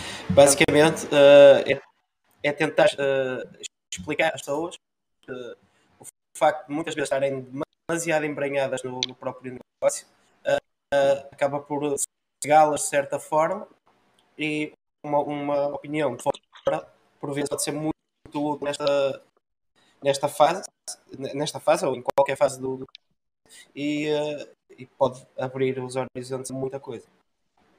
Eu por acaso falei sobre, um bocadinho sobre isso na, na newsletter desta semana, aí que basicamente é sair do aquário, é a expressão que eu, que eu gosto mais de usar neste caso, que é sair do aquário ou tens alguém fora do aquário que está uh, a ver o, a big picture, né? Ou pelo menos vê um bocadinho mais afastado do negócio um, e que acaba por um, acaba por ajudar a, a trazer alguns inputs. Pá, depois isso é uma questão depois da implementação, de adaptabilidade ao, ao, próprio negócio, à estrutura de base que já existe, etc. E que hum, o dono do negócio, a equipa de desenvolvimento, uh, etc, etc, uh, acaba por um, acaba por ter que implementar para, para, para, testar e para ter resultados. Mas uh, lá está, aqui a separação entre, entre as duas coisas é, é bastante importante. E eu acho que sim, acho que uma pessoa de fora acaba sempre por ter. Pá, também temos que ver pessoa, né? Tipo, se, se tem algum, algum know-how de base também para opinar, embora, por exemplo, para mim também é muito válida a opinião de um cliente, não é? Uh, se um cliente me diz, é pá, não, porque eu eu estou habituado, sei lá, a receber um SMS a avisar uh, porque a encomenda foi expedida e vocês não enviam. É pá, então se calhar a gente vai implementar isso e ver como é que. Pá, estou aqui a fa falar de uma cena muito simples, não é? Mas às vezes há Sim, tá opiniões, há opiniões dos clientes que às vezes até desmerecemos porque dizem, ah, porra, então eu vendo para X e um cliente é que vem reclamar. Pá, se calhar os outros não reclamam, mas também não reclamam para ti, reclamam para outras pessoas, não é? Um, ou sei lá, a informação não está clara no, no website. Se há uma pessoa que se queixou, de certeza que vai haver mais que tem esse, esse essa dor. Uh, às vezes, exatamente, às vezes a questão é não, não, não haver esse contacto com a loja, dizer, olha, eu tive problemas porque aqui a informação não está clara. E acho que é um bocadinho por aí. É, é, é isso, é isso. Só que aqui quando estás a falar em mais um consultor externo, é mais big picture do que propriamente esses small details. E uh, pá, é altamente válido. Uh, depende, depende do é, consultor também, vezes, Guilherme. Claro, mas muitas vezes o pessoal contrata uma consultoria à espera que o gajo vá meter as mãos na massa. E um consultor é só um consultor, é só alguém que vai olhar e dizer: Olha, eu acho que devias fazer isto, acho que devias fazer aquilo. Já, Sim, não é. A mim já chamaram, a mim já chamaram para dar consultoria e eu tinha de mostrar números. Disse, então, tchau. Agora que não quer fazer nada. Pois, quer dizer. Já me chamaram a primeira vez que eu dei consultoria, já analisei, dei uma checklist do que tinha que fazer e o gajo não fez. Por dizer que não teve resultado. Claro, mas isso é, é normal, não é? Se não, não, implementou nada, nem sequer sabes se aquilo que tu uh, sugeriste. Porque lá está, uh, isto vai um bocadinho de encontrar aqui ao, que, que o José estava uh, a dizer que eu acabo por discordar um bocadinho, ok? E vou dizer porquê. Eu vou ler primeiro um, o comentário do José. Já agora, olá José, estás bom? Tudo bem contigo? Uh, o pessoal das consultorias, no limite, pode dizer: Eu acho que, porque se fossem com certeza absolutas, como dizem, escreviam um livro e pronto, riqueza distribuída para todos. Ou seja, montavam Cesar, Microsoft, Apple, aqui devia ser Apple todos os dias. Um, eu discordo um bocadinho, porquê? porque às vezes a questão, e eu, eu, falo, falo com alguns. Uh, falo com alguns. Uh, algumas pessoas, alguns amigos meus que às vezes até nem têm nada a ver com, com, com internet, nem com, com negócio. Um, às vezes a dificuldade. Eu acho que há aqui duas pessoas. Há o, o Carola, tem a ideia de vender um produto ou de criar um produto, e há depois a parte da venda. E às vezes estas duas coisas não se juntam na mesma pessoa. E eu acho... diria só a venda, diria a execução. Sim, sim, mas pronto, já nem, já nem digo criares a loja, etc. Já digo, tipo, tens o produto, até tens lá a landing page para vender não sei o quê. Pá, mas há ali coisas que estão super mal estruturadas para fazer o trigger de venda, por exemplo. Uh, e um consultor que vem de fora, analisa o teu negócio, acho que te consegue dar uh, inputs válidos para tu melhorares o, o fluxo de venda.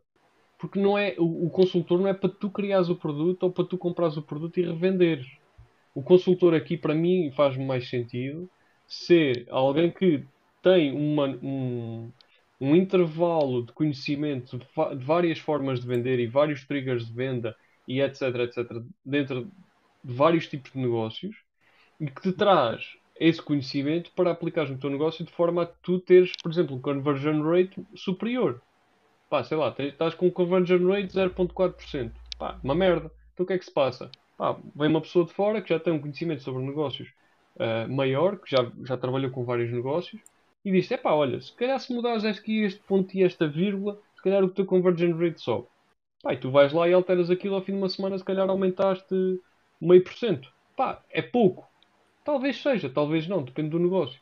Eu acho que há que diferenciar aqui um bocadinho essa coisa. Porque é assim, o consultor não tem que ser o idiota que pensa em produto. Porque aqui há, é o que eu estava a dizer, há que diferenciar Depende, dois há consultores para isso. Pronto, mas há, há que diferenciar aqui um bocadinho esta questão, que é um consultor de e-commerce, para mim, é a pessoa que te diz, ok, vamos melhorar esta página. Vamos, vamos aplicar aqui Analytics porque tu nem sequer estás a medir eh, vendas. Vamos fazer. Eh, vais vamos fazer. o copy. Vamos Por exemplo, é? Vamos... Uh, vamos pôr aqui tipo o botão, o botão de compra uh, acima da primeira dobra, que é uma coisa que, que há, muita gente falha, por exemplo. Um, e não estou a dizer que eu. Um botão para. Um, um, essa merda a mim fez-me uma na, na conversão total. Era um que anda sempre, está sempre lá. Está sempre para presente, exatamente. Pronto.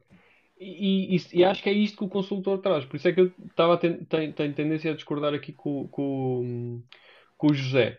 Além disso, os livros não são propriamente muito lucráveis. segundo segundo não, é só essa questão. Se escreves um livro sobre um determinado negócio, pode não se aplicar ao caso específico da pessoa que precisa. Exato.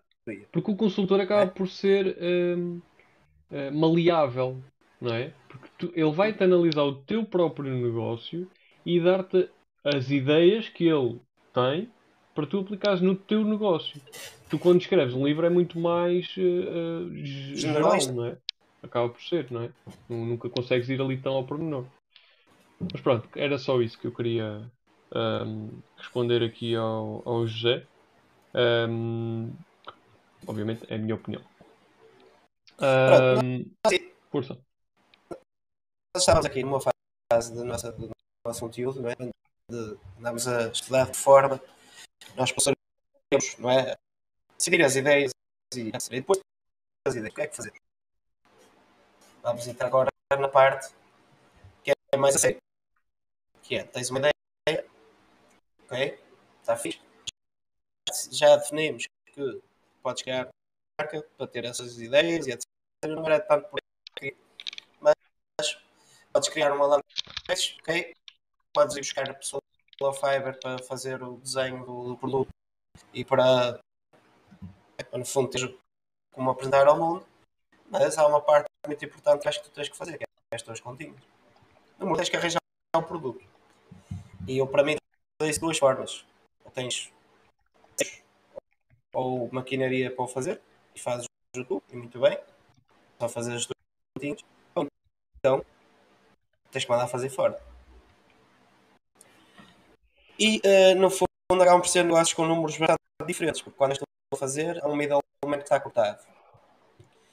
E, uh, e também negócios trabalham com uh, margens diferentes do que quando tens que fazer essa ordem do produto. Uh, explicar um bocadinho mais como é que é o tipo de negócio que faz sourcing, ou, Roberto? Porque eu não tenho a mínima ideia de como é que faz. Pronto. Um, eu, eu não... E como é que especifica, como é, como é que tu uh, como é que tu calculas os custos e especificas neste caso? Normalmente, normalmente eu quando vou à procura de um produto que não sou eu que vou, não sou que vou produzir, isto se calhar falando mais lá fora, ok? Uma coisa é tipo procurar alguém que se identifique com a tua, com a tua marca, uh, etc., para produzir um determinado produto, como, como eu tenho no meu core uh, de produtos. Um, mas depois outros tipos de produtos, sei lá, pronto, vou falar do meu negócio, pentes e tesouras, etc., que infelizmente em Portugal uh, não dá, por muito que a gente queira, não se consegue produzir a um preço possível para se vender e para e que alguém queira comprar. Uh, e quando vou para fora procurar uh, essas opções, eu tento perceber logo à partida, mesmo que eu, por exemplo, pá, eu quero fazer um, um teste, não vou encomendar mil unidades, pá, se calhar vou encomendar 50, vou encomendar 100, vou encomendar 200, se calhar no máximo, para testar, mas quero logo à partida perceber, ok, este preço é o que eu tenho com 200 unidades, mas se eu encomendar 1000 ou 2000 vou ter pá, aqui um benefício de 10%, 15%, 20%. Tento logo tento também perceber aqui estes números. Porquê? Tentas balizar as quantidades. Exatamente. Porquê? Porque eu, eu vou fazer um MVP e posso até nem ganhar dinheiro com esse MVP. Mas eu também já sei que se conseguir ter uh, mais produção e aquilo até correu bem, e se conseguir ter, um, e se conseguir ter uh, realmente uh, público para vender aquilo e fazer uma encomenda muito maior, vou ter aqui esta margem. Então eu calculo por esta margem também. Calculo pelaquela que estou a encomendar naquele momento para fazer o MVP e perceber, ah, pá, sei lá, pelo menos para não perder dinheiro. E depois, e depois um, calculo também para a margem que vou obter se. Exatamente, ou seja, no Excel. Ele nunca se perde dinheiro. E normalmente é, é assim que eu faço quando há esta estrutura. Pá, o MVP correu mal. Ok, tipo, não ganhei dinheiro, também não perdi, ou se perdi, não perdi tanto. Uh, e siga para a frente. Um, mas normalmente no, no, disto da revenda, por e dura, digamos assim, eu, eu trabalho muito, muito mais assim, de pá, deixa lá ver o que é que eu consigo fazer aqui para testar. Deixa-me só pôr aqui o nosso amigo João fucking Pina. Já se ouve? Ótimo, maravilhoso. Perfeito. Estás Foda-se, com uma voz de homem não. Mas para a imagem, para mim. Parou? Mas bom, acaba, acaba, Roberto. Ah, pronto, e basicamente é isso. Ah, eu, pá, na minha estrutura, hoje em dia, tento. ah, eu, por exemplo, estou a desenvolver um produto. Aliás, estou a tentar desenvolver dois produtos: um ah, de recorrência e um de one-time ah, purchase. Ah, e, e o que eu tento normalmente é que, tenha, que sejam empresas que me consigam fazer samples. Isto porque são produtos que não existem como eu os quero. Ok? Ahm, depois, Ou ainda tens de fazer R&D. Pá, é, pronto, é um bocadinho isso. Eh, ou seja, eu, eu, eu faço um, neste caso, um produto que eu até tenho aqui uma amostra, não, obviamente não, não vou mostrar neste, nesta fase. Tá, Queres mas não, não, não estava a apertar as calças, estava mais. Não, estava a ver que dias desapertá-las. Ah, não, não. Que produto é que seria? Não, não, não, não, não. Epá, E acho que é um, que é um coisinha para segurar assim quando naqueles di- dias em calçado. Dizem que dizem que Para a mim é quando vou para a sexta seguida. Ai. Bom, deixa-me lá voltar aqui, senão já me perco do, do raciocínio. Ahm, Estava a dizer, pronto, o que eu tento é que seja ah, uma empresa que consiga pelo menos fazer samples para eu testar e para eu eventualmente fazer fotos para, para testar depois a, a cena, não é? a venda. O MVP por ir. Ou até podes lançar com um MVP, o MVP com os samples. Exatamente, exatamente. Já, já fiz isso, já fiz isso até. Ahm, já fiz isso, mas eh, pá, não é o ideal porque às vezes a produção depois atrasa e Ah, mas acaba por ser eh, uma, uma opção. Ahm, mas depois há aqui uma coisa que eu também acho que pode ser explorada nesta questão do, do sourcing versus depois seres tu a produzir. Que é, ok, eu neste momento se calhar não tenho capacidade para produzir, ou não tenho a máquina que eu quero para produzir, mas ahm, e, e vou pedir, vou pedir produção, ou vou, vou, vou arranjar um fornecedor para fazer produção deste produto, não sei aonde. Ah, e calculo os meus custos na produção do fornecedor e vou calcular os meus custos no investimento nessa máquina que eu preciso para produzir, para que quando chegar a um determinado patamar, compro a máquina e passe a ser eu a produzir. Ok? E aí já tenho outra margem. Obviamente tenho que abater aqui o preço da, da, da máquina, não é? Mas a partir desse momento já tenho um, um custo à partida menor e um, um lifetime maior também, não é? Porque assim, neste, no partir do momento em que eu tenho a máquina do meu lado, eu produzo a quantidade que eu achar que devo produzir quando eu achar que devo produzir. Também temos aqui o custo de transporte, também acabam por ser eh, quase aniquilados, não é? Um, e, e- e eu acho que isto também é uma estrutura válida a médio e longo prazo, que é, ok, vou montar um negócio com base em alguém que produz, mas a partir do momento em que eu acho que tenho aqui uma atração no negócio, passo eu a produzir, ou meto algum funcionário para produzir, etc. O que seja. E eu acho que essa é uma ideia bastante válida também para, para se pensar. Eu- Eu costumo trabalhar assim. Ah, mas existe também o inverso. E a, a grande questão quando tu trabalhas assim é que tu consegues fazer as contas de quanto, quantas unidades que vender para amortar a máquina. Porquê? Porque imaginemos que tu, ah, sei lá, produzes esta garrafa, tu compras esta garrafa produzida por. Vamos com um produto estúpido, 2 euros. Mas se foste tu a produzi-la, ela vai te custar 60 euros. Ou seja, tu tens uma margem de 1,40€. Que se a máquina custar 1000 euros, ao fim de mil unidades a máquina está paga e é de borda. É isso? A ideia, a ideia acaba de ser esta.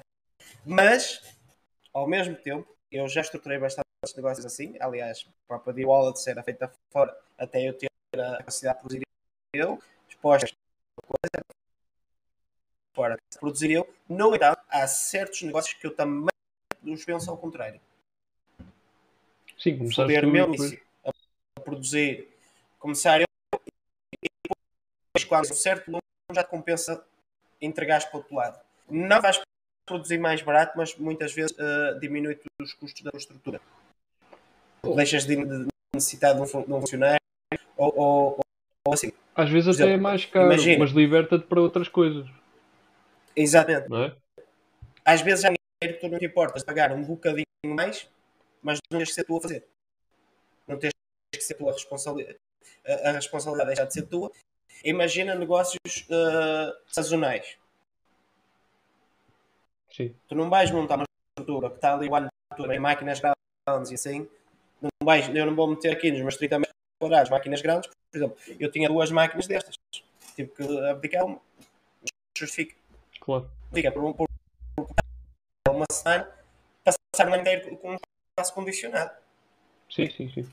Compensa-me mais se, a, se supera o volume de produção que esta pode dar e a um parceiro pagar mais, mas utilizar a máquina dele. Por exemplo. Uh, mas é um quanto esse. Tu consegues estruturar o teu preço uh, dessa forma. Até tu, tu na, na marca de preço também tens de ter em conta quanto é que o cliente está disposto a pagar pelo teu, teu produto. Porque não é porque uhum. custa 50 euros a produzir, não é porque custa 60 euros a produzir uma garrafa de água que vai haver mercado para garrafa de 60, 60 euros. Sem, sem, sem o líquido, claro. Vou puxar aqui, vou puxar aqui uma, um comentário do José. O José diz assim: é, Já pensaram que por vezes a produção própria vos pode levar a perder dinheiro? Já que quando compram a margem é fácil de calcular. Compra por X e vende por Y. A questão é que depende muito do negócio. Uh, porque há negócios que tu só vais conseguir ter margem pós-produção se tiveres muito volume, que falámos há bocado. E há coisas que um, às vezes depois de tu produzires consegues ter terceirizar para outra empresa ou para outra pessoa porque já tens um determinado volume. Porque até lá tu não, não consegues uh, ter volume não, suficiente. Pode não ser sequer atrativo para essa pessoa ter o teu trabalho. Exatamente, exatamente. Porque há, lá está. Isto é a mesma coisa, por exemplo, eu querer encomendar caixas. Há, há empresas que fazem, só, só fazem a partir de 1000, 1500 caixas. Então se eu tenho, sei lá, 10 encomendas por mês, quando é que eu vou gastar 1000 caixas? Não faz sentido, não é? E às vezes trabalhamos aqui um bocado nesta questão do, do volume versus margem, etc. Eu percebo, eu percebo o ponto do, do José, porque eu, é a minha ideia, posso estar errado, José, corrige-me se estiver errado. Uh, eu acho que o José está mais na, no negócio de compra e venda. Ou seja, ele tem uma determinada mercadoria. Mas ele já teve no de produzir. Ah, ok, isso não sabia. Pronto. Eventualmente. Para... Uma empresa de uma fábrica de meias. Ok, não Acho sabia. não sabia. uma fábrica de meias. Mas lá está. Ou seja, eu para mim é, é, tem a ver com os momentos. E há negócios que nunca vão sair do momento de seres tu a produzir. Porquê? Porque, porque é uma coisa mais personalizada ou porque é uma coisa, sei lá, que leva ali um cunho pessoal tu se calhar num, num 3PL não consegues ter. Uh, depende muito. Depende muito. Pá, eu conheço aqui, conheço, salvo seja, conheço do, do, da internet, um casal que faz um, impressões em têxtil personalizadas e eles têm o sótão já a deitar pelas claraboias fora e não terceirizam aquilo porque para eles aquilo para já é, é o ganha-pão deles e depois porque eles estão sempre a lançar cenas novas e etc. Ou seja, até podiam fazer um print on demand, mas eventualmente pela qualidade, para, para não perderem qualidade, não o fazem. E, e, como estão sempre a lançar cenas novas, acabam por se calhar até testar com os clientes. E têm ali um cunho mais pessoal na própria encomenda também. E depois depende muito do negócio e depende de onde é que tu queres levar o negócio, não é? Mas o print é o melhor exemplo do, do, do mundo para, para, para, um, para um negócio que funciona com MVP. É só adquirir a place it. Sim. Tens 30 mil mockups, só chegares lá, está no desenho. É o melhor negócio de MVP, negócio de t-shirt. Agora, é o mercado mais saturado também. Uh, mas por aí, é, é, é, é, foi um bocado de encontrar aquilo que eu disse. Chega ao ponto de. Sim, pá, deixa de ser viável para ti. Deixa de ser viável para ti, estás a perder tempo aqui. Por exemplo, se tu estás a falar casal, o maior atributo que eles têm é estarem sempre a lançar coisas novas, imagina que eles passam todos os dias se calhar a, imprimir coisinhas e uma hora a pensar nas coisas novas. Sim, sim. sim. Mas se eles fizessem ao contrário, aplicassem a lei de Pareto aí, pá, seria interessante. Uh, de... Ainda uh, tens mais alguma coisa dentro de... Se eu tenho alguma coisa a da acrescentar? resposta? Sim. Pá, não. Neste caso, não. Uh, relativamente à pergunta do, do José, não. Uh, aqui, aqui ainda, essa questão que fiz aqui eu coloquei, uh, qual, qual achas que um tipo mais ou menos de 30 euros deve ser a margem que, que tu tens que ter no private label? Pá, depende muito. Uh, depende muito. Depende um bocado, não é? Mas para 30 euros, pá, sei lá, vou tirar aqui assim, não calculando os outros custos que são associados, não é? Também, lá está, é, é um bocadinho mau estar a dizer isto, mas a cena é que tu, por exemplo, para teres um produto, sei lá, imagina que o teu produto tem que ser refrigerado. Já tens que ir ou roubas à margem, Não, não, não compliques, não mas pronto, a Vamos questão é essa, é que tipo, não é taxativo. Mas eu digo, pá, menos de 70% se calhar não, não arriscaria. Porque depois tu vais adicionar aí todos os custos de, de ads, de processos, eh, economato. eh, pá, imagina que o produto se danifica e tens que, tens que devolver ou tens que trocar. Tens que considerar isso também na- no, no volume de negócio. Ehm, caixa de expedição, etc, etc. Tens, tens que calcular isso tudo. Por isso eu digo, pá, menos de 60% dificilmente. Isto numa operação já é não é? engraçado. No início podes fazer É mais engraçado. baixo. Então vamos, lá às contas que eu vou mostrar aqui. Aqui a simulação de um, de um, de um produto. Aqueles Excel gajo gajo ganha sempre dinheiro, caralho. Explicar aqui um bocadinho como é que eu faço É um Excel. Está mais do que isto. Tem, eu tenho todos os meus. Isto foi começado a fazer recentemente. Quando isto tudo, todos os materiais que tenho, os custos, se é a vaca, se é, quantas unidades são necessárias de comprar, mínimo e etc. Quando comprar, e, e pronto, depois puxo esses valores aqui para o meu Excel. Vamos imaginar um produto eh, aqui, um produto que vai ser de 29 mercado. Leva MMDF e acrílico. Vamos lá calcular, depois pego, vou fazer aqui, vamos ver, uma simulação, quanto é que uma placa, qual é o rendimento da placa, aplico aqui na fórmula, quanto é que é o custo, divido pelo número de coisas, mas isso cada cada gajo faz, e pronto, olha, sai um, produto, vai custar o que está a produzir. Mas que, para quem já estiver adiantado no coisa, eu vendo por 29,90 só vou ganhar 17,58 sem CPA, sem custos de marca. Ok? Pá, também temos aqui a parte da imagem, parte de marketing, envio e os importes. Esses não há como fugir, é preciso ter em conta mais e etc. Pá, normalmente divido sempre aqui no Excel, mas. A embalagem só, tem um item, a produção, a produção também só um item. Não tem aqui porque como não tenho funcionários com a mão de obra, a minha. Peraí, tem que. Foda-se. Tirar prints caralho. Não considerei aqui a mão de obra, mas basicamente a mão de obra tu calculas se quer ser, quer seja reduzir o produto, calculas o tempo de demora e divides pelo não é muito esse. Não o fiz porque considero que isto para já é o meu trabalho. Ok? Foi. E, e, e eh, errado não colocar esse valor aqui, porque se tiver que ter terceirizar, eh, pode cobrar Exatamente. aqui um bocadinho o banco. E foi não peço imensa desculpa. Ou não, não me culpado. por favor. Estás desculpado. Eu deixo aqui esta parte aqui do, do marketing em branco. Uh, como podem ver, eu sou um bocado picuinhas, vai tudo ao cedo. E, uh, assim que eu consegui vender bolsa a 4 euros, dinheiro. Porque ganhava 24 cêntimos a cada um que vendi. Também vendia a 4 euros, pensei que ia vender um milhão numa semana. Só que não. É por isso que por muitas, muitas vezes o pessoal uh, ver aqui a questão da margem, a verdade da margem deste produto não é Extraordinário. mas pronto, não é extraordinário. Há Uhum. produtos melhores a vender. O interessante é que o- a produção do produto, ou seja, acabar o produto e tê-lo embalado, nunca é a fatia mais. Daí, o, o erro é ter uma loja onde não passa as faturas. E comprar clientes. Porque foda-se, aí sim um gajo ganha dinheiro a sério. Ah, mas bom.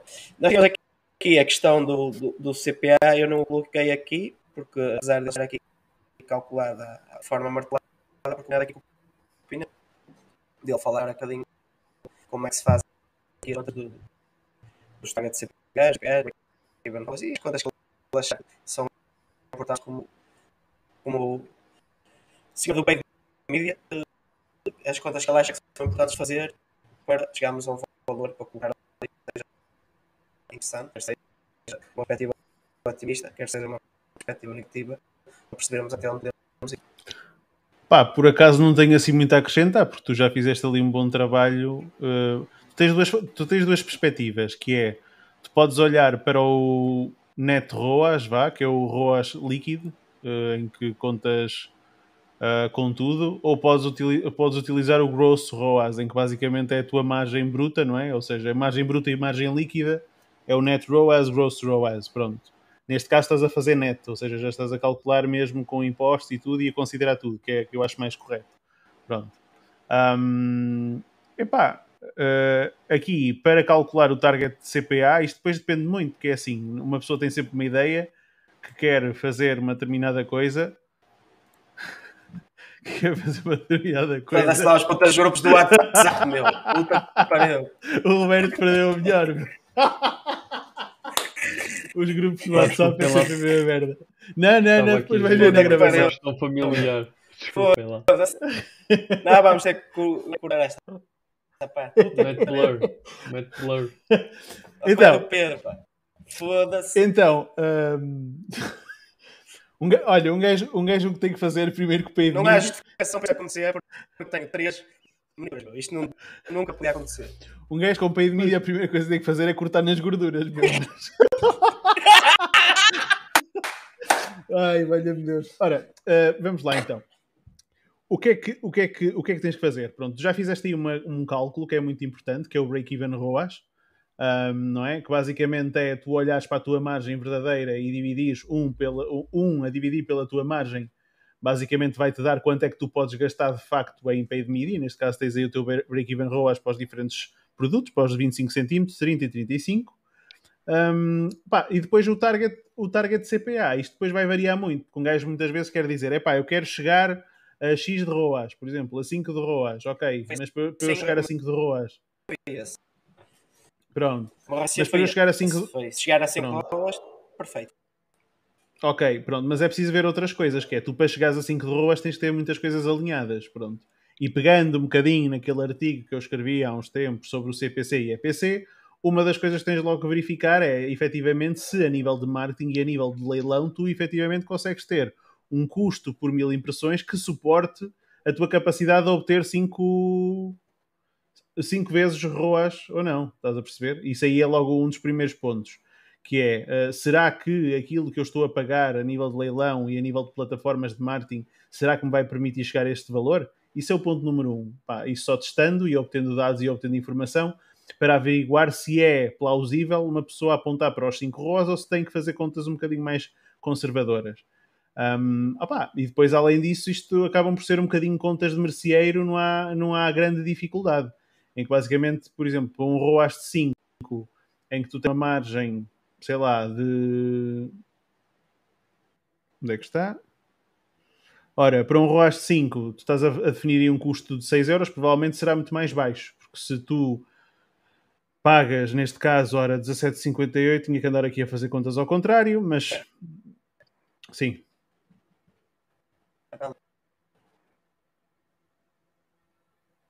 Oi? Já meteu o CPA aqui. No caso, se fosse 6. 6 euros. Sim, se tu. Ok, 6 euros, pois, mas não tens aí depois Ele um, já está o cal... Em baixo, ah, no canto inferior esquerdo, já, já te dá o, o teu lucro.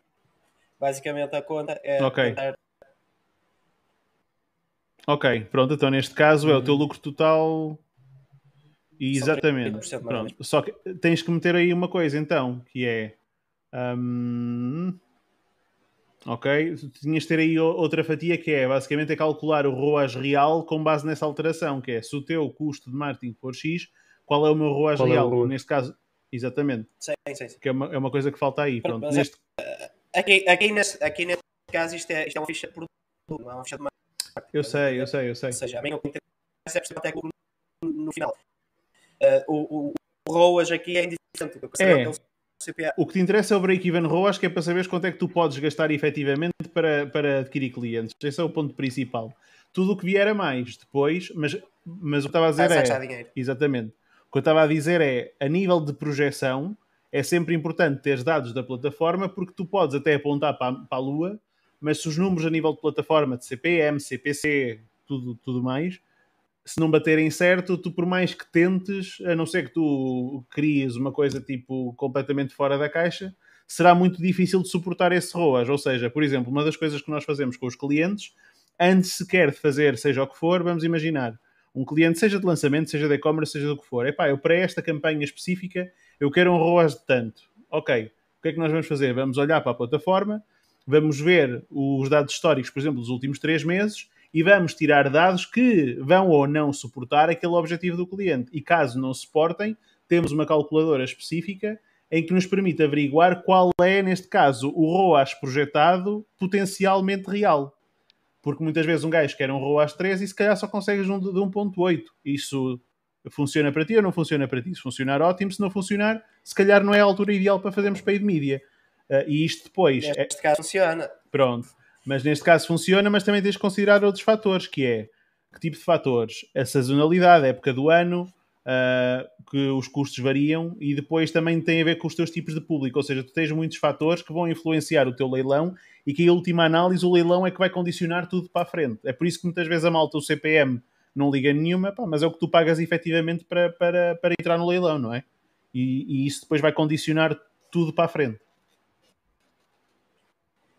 Aqui, uh, a tua explicação foi brutal, mas uh, aqui, eu, aqui eu fiz o exercício ao contrário, que é, Hum. eu quando fiquei com o meu eu, eu entendi que era necessário para eu ter uma margem de lucro de 30%. ok? Eu quero ganhar no mínimo os 30% que eu quero. Claro. Ou seja, isto agora eu vou dar as campanhas e iria ajustar. é? Tipo, isto é o que eu quero. Até posso ter um, um CA de 3 euros. Seria fantástico. Pode, pois podes.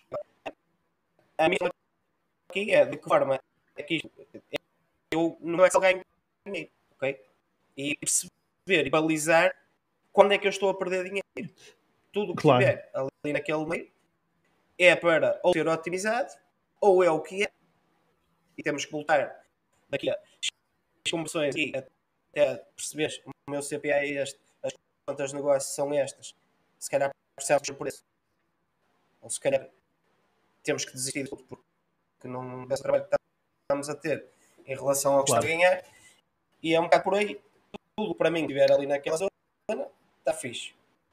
A partir daquela Claro. zona temos que perceber, temos que tomar atitudes, perceber se o produto, se a oferta é uma merda, pode ser, se o que é que está a passar.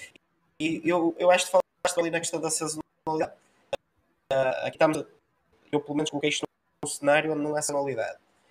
Porque está uma coisa que ocorre no Natal, que eu, vejo isto, isto são produtos que são sempre uma oferta, que é ah, ao mesmo tempo que tu tens os preços a disparar. Ou seja, eventualmente no Natal é fodido para quem tem infoprodutos. Não é propriamente um presente de Natal e apanhar coleira um super infoidade mesmo. Possivelmente, sim. Yeah. Acho que é um bocado Pá, mas esses são os custos. Há uma coisa que também que eu quero dizer, ó, Nunes, que é importante também eh, para ti e para todos que, no- que nos estão a ouvir.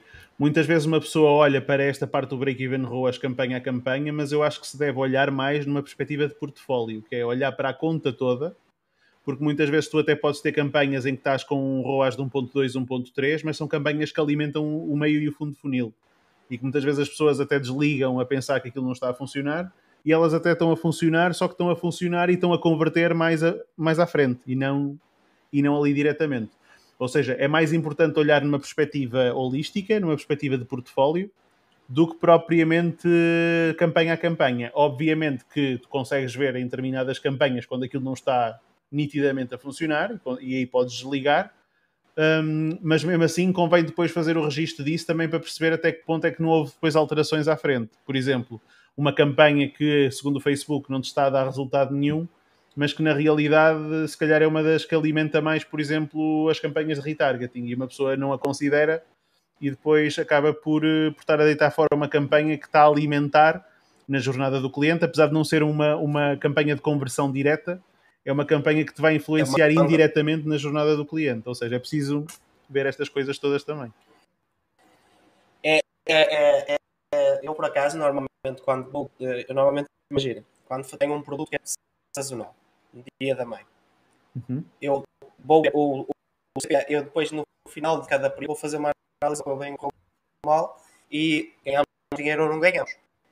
E normalmente eu volto a estes, estes Excel e o CPA que eu faço é o global. Não é o da melhor campanha, não é o da pior campanha, é. Eu quero saber, meus amigos, gastámos 5 dólares este mês.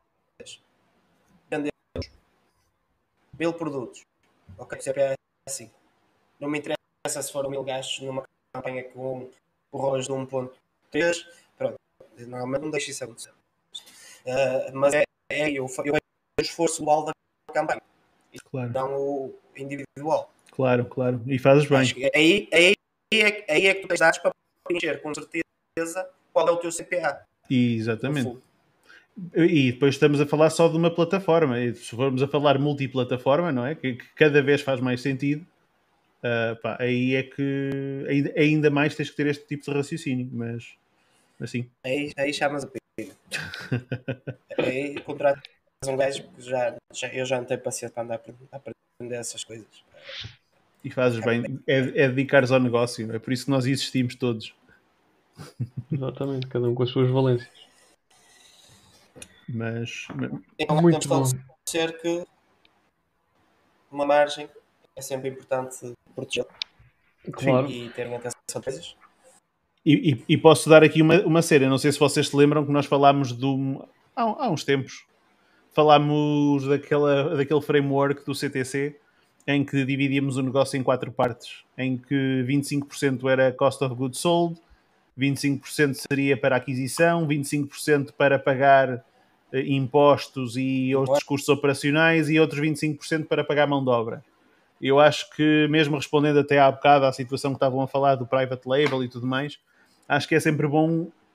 Eu sei que são contas um bocado básicas, tipo dividir o negócio em quatro e tirar tipo uma fatia de 25% para cada parte. Obviamente que depois há aqui alavancas que podem ser ajustadas porque há negócios com mais custos operacionais, outros com, com menor margem, etc. E podes mexer as alavancas, mas acho que acaba por ser uma boa base também para planear uh, qual será, neste caso, o, o retorno necessário e, e, não só, e também para planear aquilo se o que nós estamos a fazer a nível de produto se é um produto com alta margem ou com uma margem mais limitada. E eu já vos dei o exemplo até na newsletter. Eu tinha um cliente com uma margem muito boa, de 60%, pá, e perdíamos dinheiro sempre que fazíamos campanhas. Taxa de conversão 3%, que a e-commerce é muito boa, para um produto de ticket médio de 100 dólares, e perdíamos dinheiro a cada venda. Uh, e era tudo por causa. CPM. Yeah. Pois, pá, e não havia volta a dar. Uh, eventualmente, se o gajo conseguisse ir buscar um mercado onde o CPM é mais baixo, manteve esse todo o resto. Perfeito. Yeah. Aliás, a ideia era não manter, até a ideia era mudar as coisas, mas pá, não funcionou e está tudo bem. Olha. É, é, é difícil tu influenciar é. um CPM. Não, Ou então depois criar é que é impossível, mas é difícil. É muito difícil. Um é muito difícil. Yeah, opa, e depois é um produto de recorrência, trabalhares bem a recorrência, que, que muitas vezes eh, não é, não é feita da melhor forma possível, mas mas, há, há muitos negócios de subscrição, por exemplo. Normalmente na primeira venda, nas primeiras duas, duas, duas entregas, por exemplo, acredito que acabam por andar ali muito no, no break-even ou até perder dinheiro para depois Sim, sim. uh, manteres a pessoa dentro do, do fluxo. Sim, sim. Um, E, e às vezes pode ser uma, uma boa estratégia. Se bem que para mim, como cliente, eu não acho muita piada. Porquê? Porque tu entras uh, no fluxo a pagar menos e depois passas Uhum. a pagar mais. O que não é propriamente uh, bonito, do meu ponto de vista.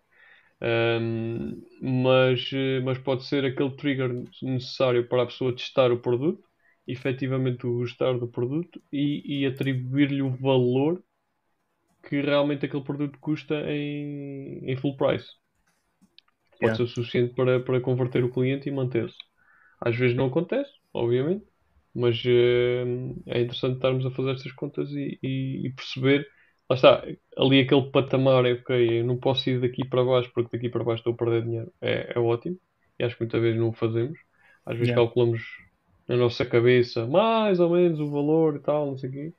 Eh, mas o- ali aquele, aquele Excel do, do, do Nunes acho que está. hum, Está fixe, aliás, ele, ele veio-me ele veio pedir para eu dar aqui informações e ele já, já fez o- a, a, a papinha quase toda. Eu só olhei assim de outra, de outra perspectiva. Mas sabes que por acaso é engraçado, pá, nós aqui. O, pro- o problema não é o custo de aquisição. O problema é se tu tens cash flow para suportar o custo de aquisição. Porque, por exemplo, vamos pegar assim, no limite, tu tens muitas empresas tipo software as a service, não é? Em que muitas vezes eles têm custos de aquisição enormes, só que eles têm VCs atrás, não é? Ou seja, empresas de capital de risco que estão dispostas a meter ali dinheiro para adquirir clientes e não se preocupam, não se preocupam entre aspas, com custos, que é eu não me importo de pagar agora 200 dólares para adquirir um cliente que me vai gerar 30 por mês, porque eu olho para o LTV e não olho para o resultado agora. E há muitas empresas que não se importam de investir assim. O problema, a meu ver, na parte do e-commerce é precisamente esse. É, primeiro, é a parte da aquisição, que já por si cada vez vai ficar mais cara e cada vez vai ficar mais sofisticada na medida em que as pessoas têm que ter capacidade para adquirir clientes a nível de custo, esse é o ponto número um. E depois tem a ver se o negócio está perfeitamente montado e se está devidamente bem montado para continuar a gerar vendas ad eterno, eh, a.k.a. aumentar ao máximo o, lifetime, value do cliente, que é isso que vai permitir depois pegar no teu custo de aquisição e ir aumentando o nível e aumentando um o threshold, exatamente, e alimentar a máquina. O problema é o tempo entre aquisição e recuperação do dinheiro, em que muitas vezes tu andas 30, 60, 90 dias e há negócios que só precisam de um ou dois anos. Pá, e o problema é que as pessoas não têm cash flow para isso. Segue-se um bocado o modelo do, do o modelo de dropshipping, que é eu tenho que gerar retorno imediato sobre a venda que eu faço. Na primeira A questão venda, é que- exatamente. Yeah, exatamente. Pá, e, mas isso cada vez mais vai ser mais difícil. Ou seja, vai haver uma barreira de entrada, mesmo a nível de e-commerce, a meu ver, no futuro. Vai haver uma grande barreira de entrada porque das duas, uma, ou tu tens dinheiro para operacionalizar e para as operações do negócio, ou vai ser muito difícil tu seres competitivo na medida em que se tu não tens dinheiro para adquirir e para manter o negócio funcional, pá, estás, estás feito ao bico. Yeah. Que é aquela cena, tu estás a gerar vendas, mas estás a perder dinheiro e, e é um problema.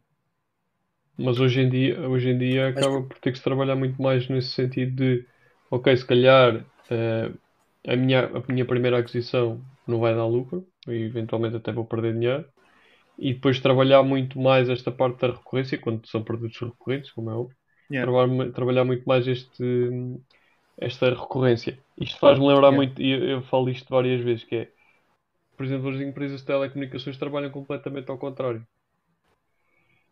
Que é, trabalham completamente ao contrário, vá, mais ou menos. Que é, a, a empresa, as empresas de telecomunicações, e hoje em dia as, as, eh, as empresas de, de eletricidade também acabam por jogar muito esse jogo, que é, tens sempre campanhas de entrada, não é? E que depois não, tu, ao fim da, daquele primeiro contrato, já não consegues ter aquela campanha de entrada. Ou seja, vais sempre pagar um valor superior. Por, por isso é que a malta depois anda a pular de umas para as outras, a aproveitar campanhas Yeah. de umas e de outras, porque não se consegue. Pá, porque para o cliente é super estúpido tu estás dois anos a pagar 25 e ao fim de dois anos tens que ir pagar 50.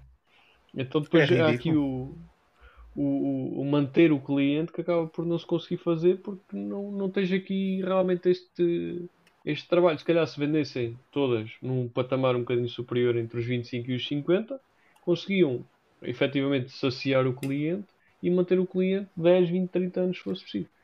Por exemplo, não, não há a- propriamente esse trabalho, mas não querendo fazer publicidade, a Mel nisso faz uma jogada fixe. Por exemplo, a Mel, aí três ou quatro meses antes de acabar o teu contrato, eles oferecem-te uma renovação do serviço com as mesmas condições e oferecem-te um voucher de 150 euros para comprares material numa loja Mel. Pá, e isto uma pessoa Hum, vendo bem, eles na realidade eles não estão a oferecer 150 euros, eles estão a oferecer em termos de custo de material para aí 50 ou 40. Só que o valor percepcionado é tu vais pagar 150 para esse de venda a público, mas para eles na realidade é um custo de 40 ou 50 euros, se for. O problema é que isso para eles é um mês, tipo, eles estão-se a cagar, tipo, e tu estás ali a renovar, lá está, em vez de estás tipo saltimbanco à procura das melhores ofertas e à procura do melhor serviço, tu acabas por conseguir reter o cliente assim. E a minha pergunta é, porque é que muitas vezes nós não fazemos isso, a nível de ofertas, em que se podem fazer, eu não digo logo à segunda vez, mas se calhar uma quarta ou uma quinta vez, ou quando sabemos que, vamos imaginar, se uma loja online a recorrência média é a pessoa compra três vezes e a partir da terceira vez não compra mais, porque é que não chegamos à terceira vez pá, e fazemos uma oferta pá, praticamente irrecusável em que a pessoa se calhar vai comprar mais um, mais dois, mais três. Opa, hum, Ou dá um produto mais recorrência mensal, o gajo falhou um mês, sim. Outra, outra coisa que nós não fazemos. mas simples. Pá, e nisso tenho que tirar o chapéu. Eu trabalhei na altura para a loja, para, para, a, loja, para a startup de e-commerce, que eu vos falei, e uma das coisas que nós começámos a testar foi, em vez de fazer recorrência mensal, foi experimentar fazer pré-pago, que é o ano todo pré-pago, ou seis meses pré-pagos, ou três meses pré-pagos. Epá, e na altura, quando aquilo, quando aquilo foi feito, pá, nós estávamos um bocado naquela, pá, olha, vamos testar, não é? Tipo, vamos ver.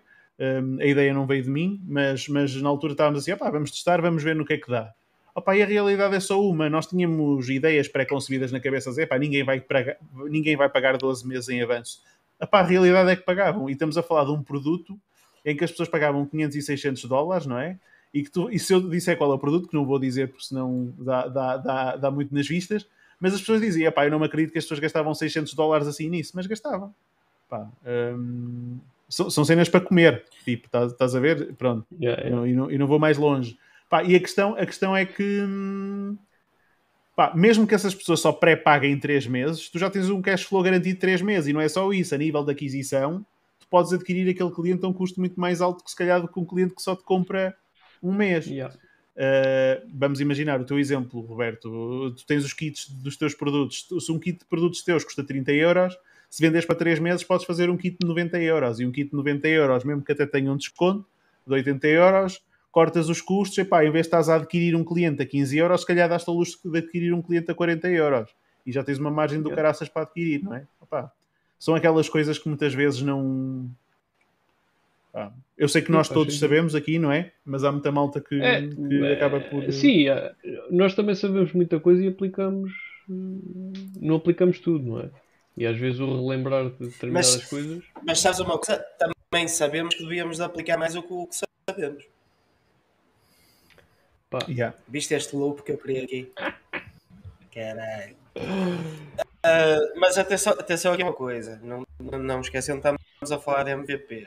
Quando estamos a falar de MVP, é importante já ali dinheiro ganho para pagar o MVP. Claro. Ou seja, acho que quando estamos a falar em testar um MVP, convém que haja, que haja rendas na primeira semana, primeiro contacto. Sim, ve- primeiro contacto, é um retarget. vendas sim, porque vendas valida o conceito, mas eu não espero, por exemplo, obter retorno direto dessas vendas. Quando eu digo retorno direto é, eu não espero recuperar o dinheiro nessas vendas. Eu, por exemplo, para mim, é exatamente como o tráfego. Eu, quando lanço uma campanha, eu não espero fazer logo vendas. Eu espero obter dados que me vão permitir analisar se, se há ali um interesse ou não. Se fizer vendas, pá, é, é a cereja no topo do bolo, obviamente, não é? Mas quando uma pessoa está a testar pela primeira vez, mesmo MVPs, não é? Hum, é normal que, das duas, uma, a não ser que tu faças o, o- a parte prévia, que se calhar também podemos falar sobre isso, que é o que é que é necessário fazer a nível de tráfego pago para um MVP, não é só lançar uma campanha, não é? Se calhar tens que estudar um bocadinho o mercado onde te vais inserir e tens que ter, uh, tens que ser um bocado estratégico, aliás, isso deve-se fazer para todas as campanhas, especialmente para um MVP, tens que ser um bocado estratégico aquilo que vais fazer, que é conhecer intimamente o mercado, conhecer a linguagem do mercado, o que é que as pessoas procuram, quais são as conversas que as pessoas estão a ter ativamente umas com as outras e como é que te consegues inserir nelas. Ou seja, há uma data de informação que tu precisas de recolher antes de fazer sequer uma, uma campanha. Mas, mas pronto. Mas, também, de qualquer das formas, não te esqueças que tu vais inserir aqui uma parte do, do paid media e MVP. Ah, esqueceste! Ah, é? Está bem. Então é, era com base nisto, mas sim, depois eu continuo. Não, não, está é, tranquilo. Esquece. Não, mas é que para, para ficar estruturado. Está bem. Agora a ideia era falarmos um pouco aqui da parte de, de ok, já falámos sobre produtos, sobre as margens, sobre validar a parte que ninguém ganha, ninguém ganha dinheiro, que é o Excel. E agora a ideia era falarmos aqui um pouco mais sobre como é que nós vamos colocar isto no mercado. Okay? Já falamos aqui sobre a parte a apresentação de, de, de ter o máximo conseguir trabalhar com imagens virtuais, com, seja com mockups, montagens e etc. Mas também já falámos da parte de criarmos um domínio e depois trabalharmos a parte da landing page. E há, no fundo, muitas formas de o fazer, mas imaginar que queremos criar primeiras de Uh, pá, para nós que, que trabalhamos o e-commerce, é, é, relativamente simples. Uh, é relativamente simples, já, já estudámos muitas estruturas de landing pages e etc. E já as temos a funcionar. Eu, pelo menos, todas as minhas landing pages são basicamente copies umas das outras, com algum tweak que seja necessário, com uma especificidade do, do produto que, que, quer lançar e etc. Pá, uh, consegues facilmente identificar alguns, alguns pontos que são importantes, tipo reviews. É óbvio que teres reviews uh, numa fase inicial nunca vendes produto a ninguém pode ser aplicado, ou então podes já ter dado amostras a alguém, uh, podes fazer algumas coisas, podes simplesmente fake. É. Podes usar reviews da própria loja em produto. Pode ser uma, uma cena interessante.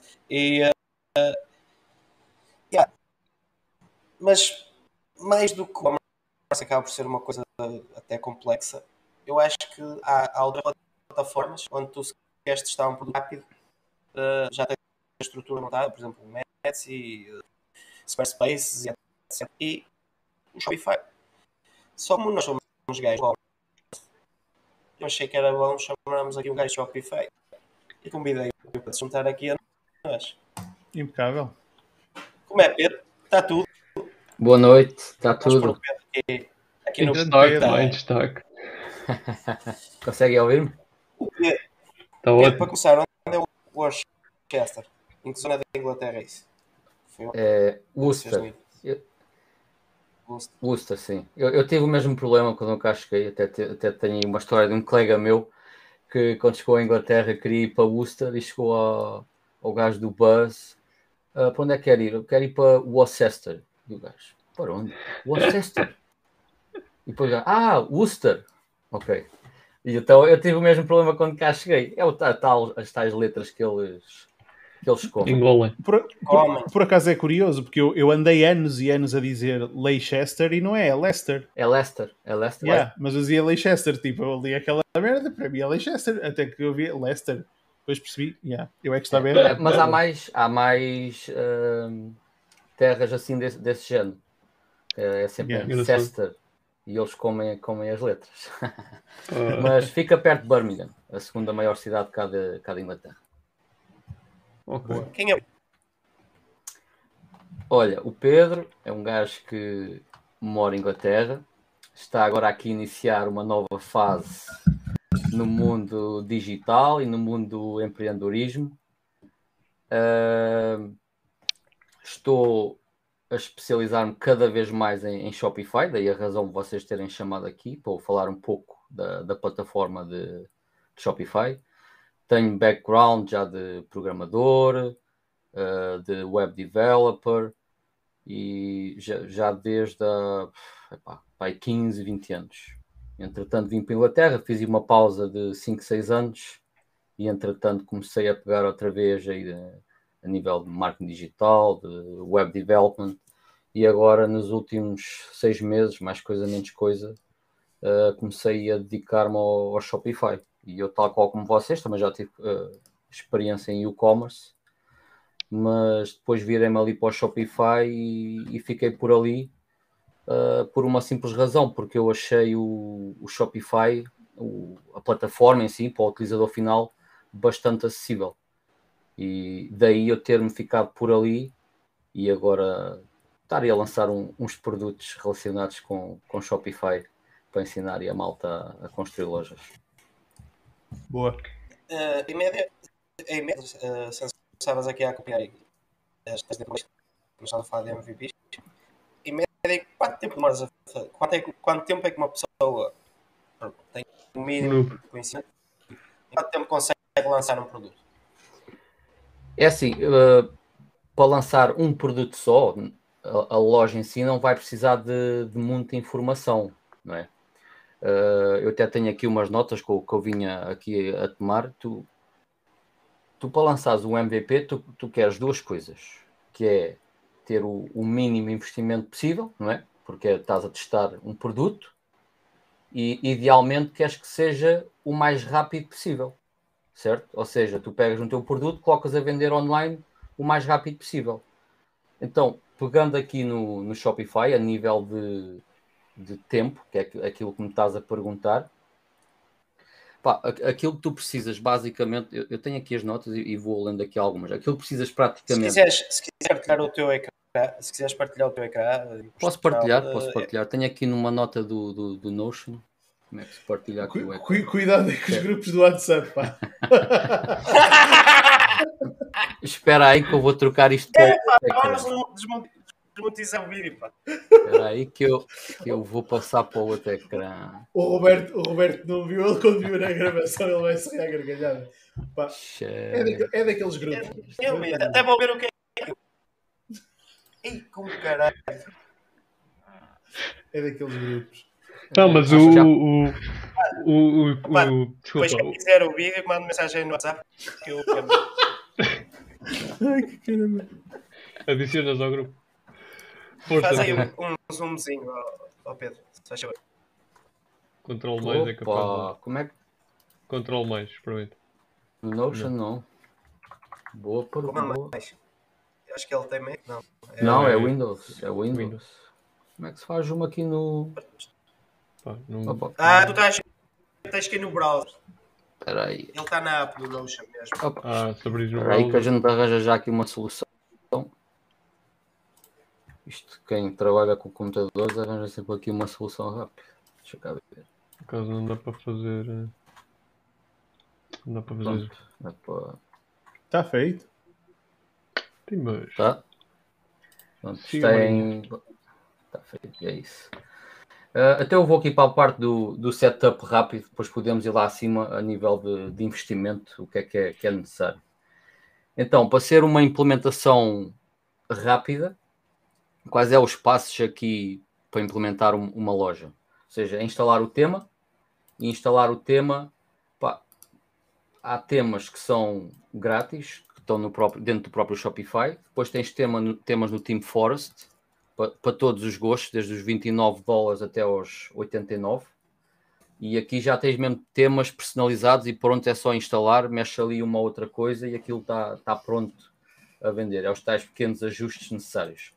Depois o que é que tens que fazer? Inserir um produto ou produtos, a partir de será só um, que se for só um produto será só um. Fazer setup de páginas básicas, se for necessário, se for só uma landing page com o produto em si, não, vocês não precisam de, destas páginas. Um page, o About Us, o, das questões, contactos e políticas, isso é necessário, não é? Está aí a Caribike, não me deixa mentir, as políticas são sempre necessárias. Uh, depois, página de checkout, o setup já está todo feito, não é preciso fazer nada a nível de, de página de checkout. Fazer setup do, dos métodos de pagamento, que isto com dúzia de, de cliques, os meios de pagamento ficam instalados, principalmente a nível de Stripe e PayPal, aquilo já vem uns modos lá, é só instalar, fazer o login com a, a conta de cada um e aquilo está pronto a, a receber pagamentos. Depois fazer o setup de zonas de vendas, se é só para um país, só para determinados países, continentes, o que quer que seja os meios de entrega e os e-mails de notificação já estão preparados. Aqui é se quiserem uh, a nível do, do conteúdo do e-mail quiserem alterar, mas já vem preparado de qualquer forma. Isto é basicamente é o que é preciso para colocar um, um MVP no ar. Claro que depois há aqui outras uh, nuances, tipo email marketing, chat online, analítico. Analítico é necessário porque vocês vão querer rastrear uh, dados, não é? Uh, mas também é tudo a nível de um clique ou dois, que isto já vem preparado para integrar com, com Google Analytics. e pronto, basicamente é isto. Ou seja, para ser sincero, isto aqui um, dois dias e está pronto. E, e, para não dizer horas, para quem tiver mais experiência, já sabe o, o, os passos que tem a dar, uh, é rápido. Isto a nível de tempo. Agora, a nível de investimento, pá, o que é que é a nível de investimento necessário? Preciso de um domínio, não é? Que, pá, eu pus aqui este preço, anda à volta disto, 10 dólares por ano, é mais coisa, menos coisa, não é? Sim, a mensalidade do domínio, não é? Sim, sim, Mas... exato em média, talvez seja isto para o mais primeiro básico. ano. As, as renovações já à partida é que ficam mais caras. A mensalidade do Shopify, 29 dólares por mês. E depois, o que é que já vem incluído com o Shopify? Tu normalmente tens que investir em outras plataformas, tipo o e-commerce, por exemplo. Tens que comprar um alojamento. Eu pus aqui em média 100 euros ano. Há provavelmente alojamentos mais baratos e depois tem tudo a ver também com o nível de tráfego que trazes para o site, não é? Sim. Uh, esse, aí, esse, aí para, esse aí para mim até está nos baratos, porque, porque por e... exemplo, para lojas que tenham algum. que é uma vantagem do Shopify, a meu ver.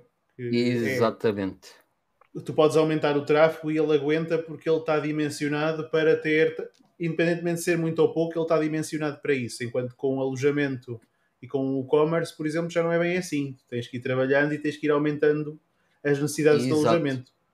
E, uma VPS não sai por menos de 300 euros. E, exatamente. Só por aí paga a mensalidade do Shopify. E depois há outra coisa também. Eu, eu sou time Shopify, ó Pedro, por isso. Um, Pá, agora fiquei aqui é... sozinho. não, opa, e a cena é, tu hoje em dia, tudo bem que o Shopify a única coisa que apontavam como defeito é que tens muitos plugins que são pagos, mas também já tens muitos plugins que são bons e que são baratos, em que tu podes eh, são baratos e que são grátis, alguns deles, e que tu podes acrescentar e ter uma loja super bem montada sem, sem grandes custos. Um, Sim, sabes, sabes, que eu já, já ouvi muito esse comentário de ter muitos plugins pagos, mas eu já andei a explorar muito os plugins e eu já acabo por comparar os, o, os plugins do, do Shopify com o do e-commerce, porque eu já vejo que funciona igual. Tu tens a versão base que dá-te ali acesso a, a, certas funcionalidades e depois tu queres ter acesso às funcionalidades premium, aí então já tens que pagar um, um X por mês ou um X por ano. Já começa a estar muito parecido ao e-commerce, porque eu, eu, já ouvi muito esse comentário de, de, muita gente que é uma das desvantagens que vem no Shopify, mas eu já começo a ver o Shopify a funcionar como o e-commerce a, a, nível de, de plugins. Yeah. Isto também deve ter a ver com o facto de haver mais developers hoje em dia do que, Sim, que exato, exato. Sim, e, e Ou seja, próprios... há uns anos não havia concorrência.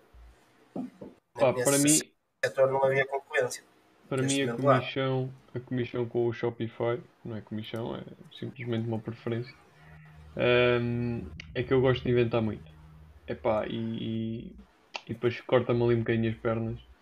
Uh, e, e, por isso é que eu não gosto. Pá, porque a minha, a minha loja é completamente customizada Uh, tens muita coisa ali que não, não existe noutra de certeza absoluta numa loja e-commerce uh, e que acaba por ser é, é, a minha preferência acaba por ser nesse sentido porque eu se vir uma cena qualquer numa loja XPTO pá, eu vou lá e mudo no código para testar por exemplo e faço a cena acontecer e, e no Shopify obviamente não é a minha praia porque também não me apliquei uh, no, no Shopify não é? tenho muito mais experiência em e-commerce.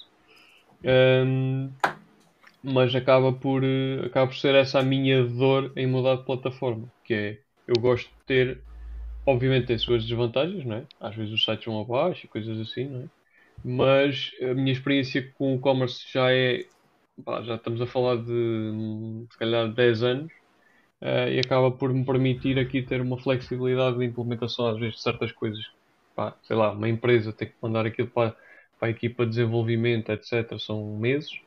e se calhar eu chego ali e meto lá aquela cena em, num dia ou dois.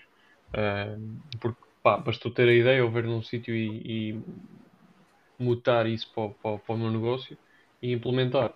Um, pá, são aquelas coisinhas que às vezes é, dá para fazer com um plugin no Shopify.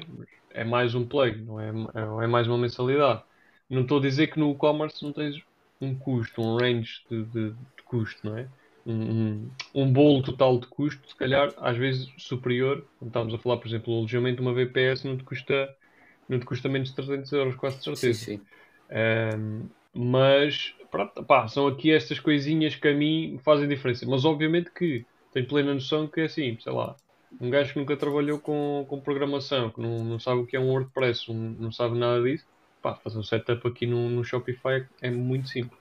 Sim, tem muito É mais user-friendly. Depois, depois também aquela cena, nós, a curva, nós tivemos uma curva de aprendizagem no e-commerce que hoje nos permite basicamente Exatamente. fazer não vou pegar agora nesse conhecimento, enfiá-lo isto, porque a tecnologia ainda não está obsoleta. Se tivesse obsoleta, claro. aí meu amigo, claro. mas não vou pegar o conhecimento todo e tudo o que eu dei ali e de repente, olha, afinal vou, vou para o Shopify. Eu acho que vale o ah. teste. Acho que Sim, vale o teste. Claro, claro, claro. Uh, eu já trabalhei aqui... com uma loja ou duas em Shopify. Pá, não é, não é a cena que eu gosto mais, mas lá está, tenho este background todo.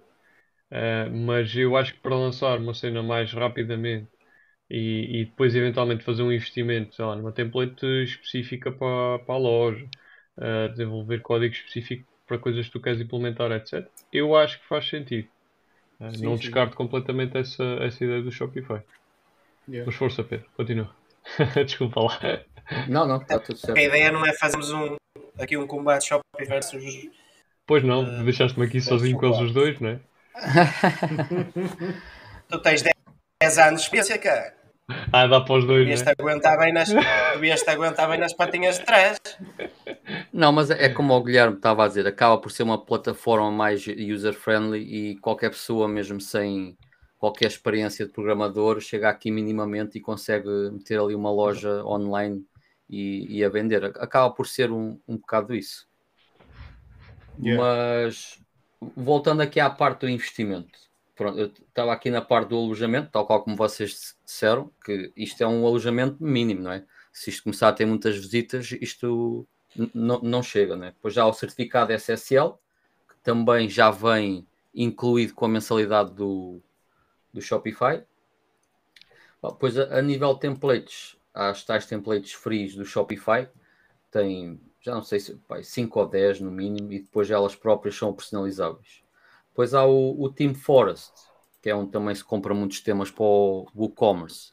Também tem já bastantes temas para, para o Shopify e os preços vão de 29 a 89 dólares e já lá está pá, temas a, a pontapé e personalizados para, para nichos específicos. Depois há aqueles que dá para tu que são moldáveis a, a vários tipos de negócio e depois ainda há o, os premium do Shopify, que são para cima de 320 dólares. Mas estes até têm uma vantagem, que o José Faria até deixou em um comentário, que tu consegues testar o, os premiums do Shopify sem pagar. A única coisa é que tu não, não consegues publicar uh, para os visitantes, ou seja, tu consegues instalar o tema no, no teu uh, na tua loja e testares e consegues ver se é aquilo que queres antes de tu comprares. Ok, isso é fixe. Ou seja, aqui em jeito uma, de. Uma pergunta. Diz, diz. Uma pergunta. Os temas free do Shopify estão, uh, são conversion friendly? São quê? Conversion friendly, são? que é, já estão otimizados para a conversão. Sim, sim, sim, são.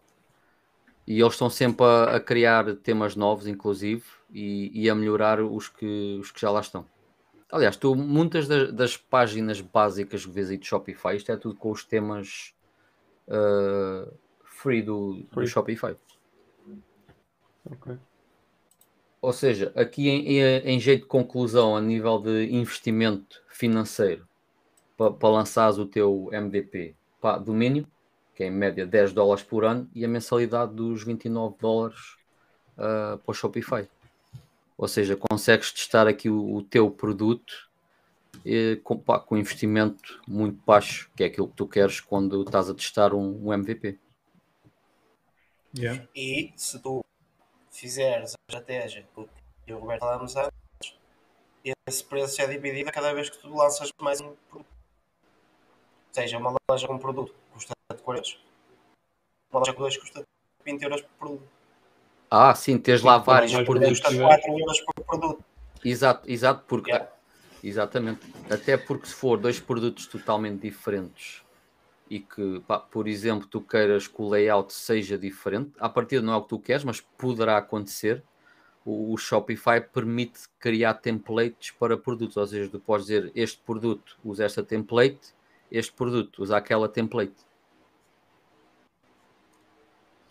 Há, há uma coisa. há- Mas é diz para não, te, para não te esquecer das comissões do, do Shopify e, e dos produtos de pagamento. Mas isso, no fundo, está no Excel das tuas contas. Yeah, Está propriamente. Não é, é o custo que só tens se venderes. exatamente. Sim, exato, exato. Mas por acaso em Portugal ainda há, as pessoas ainda fazem confusão com uma coisa disto da- das comissões. Que é, por exemplo, o Shopify na mensalidade mais baixa ele cobra 2% de comissão. E depois ainda tens a comissão do Stripe ou do PayPal em cima. Mas se estiveres em Portugal e usares multibanco ou o MBWay, que usas o serviço externo, por exemplo, do With Then Pay, nesse aí, como é um serviço externo, não está integrado já nas aplicações deles, eles aí não cobram os 2%. E eu penso que eles fazem Yeah. isso porque tu tens que acabar por instalar o código ah, manualmente dentro do site, percebes? E eu penso que é Hum, por isso que eles não cobram a percentagem de os tais 2%, ou seja, tu acabas só por pagar a percentagem à empresa que, que te está a dar o a gateway de pagamento. pagamento. Uhum. Yeah. Yeah. E há uma coisa, há uma Por coisa, eu há bocado, há bocado quando eu estava com os cortes, quando estava lá embaixo na varanda que não conseguia dizer nada de jeito, muitas vezes aquilo que acontecia em lojas Shopify, por exemplo, que eu não sei se, se chegaram a ouvir essa parte, que era lojas de dropshipping. Há quem cria uma loja genérica que mete lá os produtos todos, que é para ver desses produtos quais é que vendem com ads, e depois criam lojas em Shopify uni, uniproduto, ou seja, uma loja só para aquele produto. Por exemplo, havia uma altura que era o Purple Mattress, que basicamente era uma almofada um, que era para pôr, por exemplo, nas cadeiras de pessoas como nós que trabalham muito tempo no escritório e que precisam de um acolchoar, vá, digamos assim, das cadeiras e, uma, e um extra padding que é para não ficar com problemas de pernas e de circulação e não sei o quê. Pá, e aquilo foi de uma loja que tinha para aí 40 produtos, eles viram que aquilo vendia, o que é que os gajos fizeram? Pegaram naquilo, criaram uma marca à volta daquilo, mas aquilo não era nada mais nada menos que dropshipping. Um, e, e, por exemplo, o Shopify nisso é, é espetacular, porque tu podes criar uma lo- loja genérica e depois ir vendo os produtos e tal, tal, tal. Além disso, o Shopify neste momento tem outras vantagens, porque eles têm outras ferramentas de marketing e que te permitem fazer alguma otimização a nível de marketing, que, por exemplo, o e-commerce acho que ainda não tem e que outras lojas ainda não têm, nomeadamente integração direta com Google Ads, integração direta com Facebook, mas quando eu digo integração direta, é integração bem feita, não é tipo aquelas cenas em que tens que instalar dois ou três plugins diferentes, um para o feed, outro para, para a página e outro não. Aquilo está tudo muito, muito bem integra- Yeah. integrado. É, aquilo, aquilo liga muito bem tanto ao Google Shopping como ao, Yeah. ao Facebook, ao catálogo do Facebook e do, do Instagram. Yeah. Aquilo é meia dúzia de cliques e está a sincronizar. Nem tens que fazer nada nem no Google Shopping, nem no, nem no Facebook. Por acaso é, é uma das vantagens e pá, é um espetáculo. Poupa aí um tempo que é espetacular. Yeah. Então, ó Pedro, e tu tens aí uma, uma coisa aí na calha, não é? De Shopify. que Estás, estás a fazer. O que É que- verdade. que- Fala mais sobre isso. Olha, a Cristina já meteu aí o, o link. Pimba. Então, não falha, esta mulher não falha. Abre aí, aí a page, ó, Pedro. Podes abrir, força aí. Então, o que, é que, o que é que isto é, Pedro? Fala aí mais um bocadinho do, do teu projeto. Então, basicamente, ah, como eu estava a explicar há pouco, eu comecei a trabalhar em Shopify há cerca de seis meses. E então, aquilo para mim, eu, eu achei tão fácil ah, e tão user-friendly o back-office do Shopify que eu, que eu comecei a pensar, ok, então, espera lá, isto aqui é super fácil. E se eu criasse aqui um, um infoproduto à volta aqui do, do Shopify e, e ensinasse outras pessoas também a construírem lojas online em Shopify? Então foi essa um bocado a ideia. Andei, a ideia andou um bocado parada, tal como vocês já disseram, ideias na gaveta e tudo mais. Pá, e a coisa de um mês para trás foi quando nós estivemos todos juntos lá na, na Figueira. Pá, a malta começou-me a dizer: pá, lança isso, lança isso, lança isso. Pá, e as duas últimas semanas andei aqui de volta desta landing page uh, a dormir pouco mais do que 5 horas por noite e, e lancei o produto na segunda-feira passada, ou seja, o carrinho agora está aberto, uh, vai, vai fechar na próxima quinta-feira e basicamente o que é isto? É, é eu vou dar aulas ao vivo para a turma, a quem se inscrever aqui na, nesta turma zero, okay. uh, onde vou dar quatro sessões. Tenho aqui o cronograma que eu posso mostrar. Vou ter quatro sessões a todos os sábados, que é uma aula ao vivo a mostrar o passo a passo uh, de como é que se monta a loja online do zero, ou seja, aquilo que o bocado estava a explicar ali muito rapidamente é o que eu vou fazer passo a passo, mas a, um nível mais uh, completo, não é? que aquilo era o básico para o MVP. Eu, nessas quatro semanas, vou, vou explicar o passo a passo como montar uma loja. Depois, a meio da semana, vai haver aula de tira dúvidas, durante as quatro semanas também, uh, onde os alunos vão colocar as dúvidas da aula que houve no sábado e aquilo que vão colocar em prática a montar a, a loja online. Depois vai haver aqui um, uns bónus também, uh, não durante estas aulas, mas, mas intercaladas, com, intercaladas com, com estas aulas, onde vou fazer a integração do Shopify com o Facebook, que era a conversa que estávamos a ter há pouco, com o Instagram, Google Shopping, uh, fazer uma integração direta com email marketing, neste caso é o Klaviyo, que é uma ferramenta que funciona muito bem com, com Shopify. Pá, e a nível uhum. de segmentos, aquilo já lá vem tudo criado e, e já sequências de e-mail pré-criadas, é só editar lá o, o conteúdo. Sim, casa, casa, muito bem com o Shopify, casa. É, pá, eu conheci na mesma altura que comecei a usar o Shopify, porque ouvi mal estar a falar disso e fui testar, pá, e realmente pá, é uma integração mesmo muito completa ali com o Shopify. Depois, como para já o público-alvo é mais aí em Portugal, vou fazer também a integração do Shopify com o sistema de faturação Moloni, que é um dos sistemas de faturação mais utilizados aí em, em Portugal. E basicamente, o que é que esta integração faz? Uma das coisas que provavelmente quem gera uma loja online uh, perde mais tempo é ali na criação das faturas, criar fatura, enviar e-mail com a fatura e tudo mais. Pá, o, a, integração do Moloni com o Shopify faz isso tudo sozinha. A pessoa faz a compra, o Moloni cria logo a fatura em modo de rascunho Assim Exato. que a fatura é dada como paga, aquilo passa para a fatura final, fatura recibo, e envia automaticamente por e-mail também. Ou seja, não há aqui nenhum envolvimento humano para criar um, um, uma fatura. Isto é uma poupança a nível de, de tempo, né, de, de humano, que pá, é, é, muito tempo poupado ao final do dia, ao final da semana. Quantos mais encomendas tiveres, mais tempo vais poupar com, com isto. É então, é verdade. Foi uma, foi uma coisa que eu tive em consideração foi ter aqui uma aula também para integrar o Shopify com, com o Molon. Depois, por último, ainda tenho aqui umas aulas bónus de convidados. Provavelmente muitos de vocês conhecem, a Marisa Carlos, aqui é uhum, especialista em copywriting e storytelling. É, Ela já, vai fazer teve, uma aula, vai fazer uma iniciação ao copywriting para lojas online.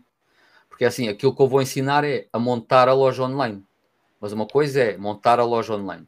Depois é vender, não é? Para vender, tu precisas claro. trazer tráfego para a loja. A loja precisa estar otimizada a nível de copy e tudo mais. Então, eu tentei encontrar aqui uh, aulas de convidados que vão complementar o curso para preparar os alunos também para otimizarem ao máximo as lojas para, para depois criarem a, as vendas.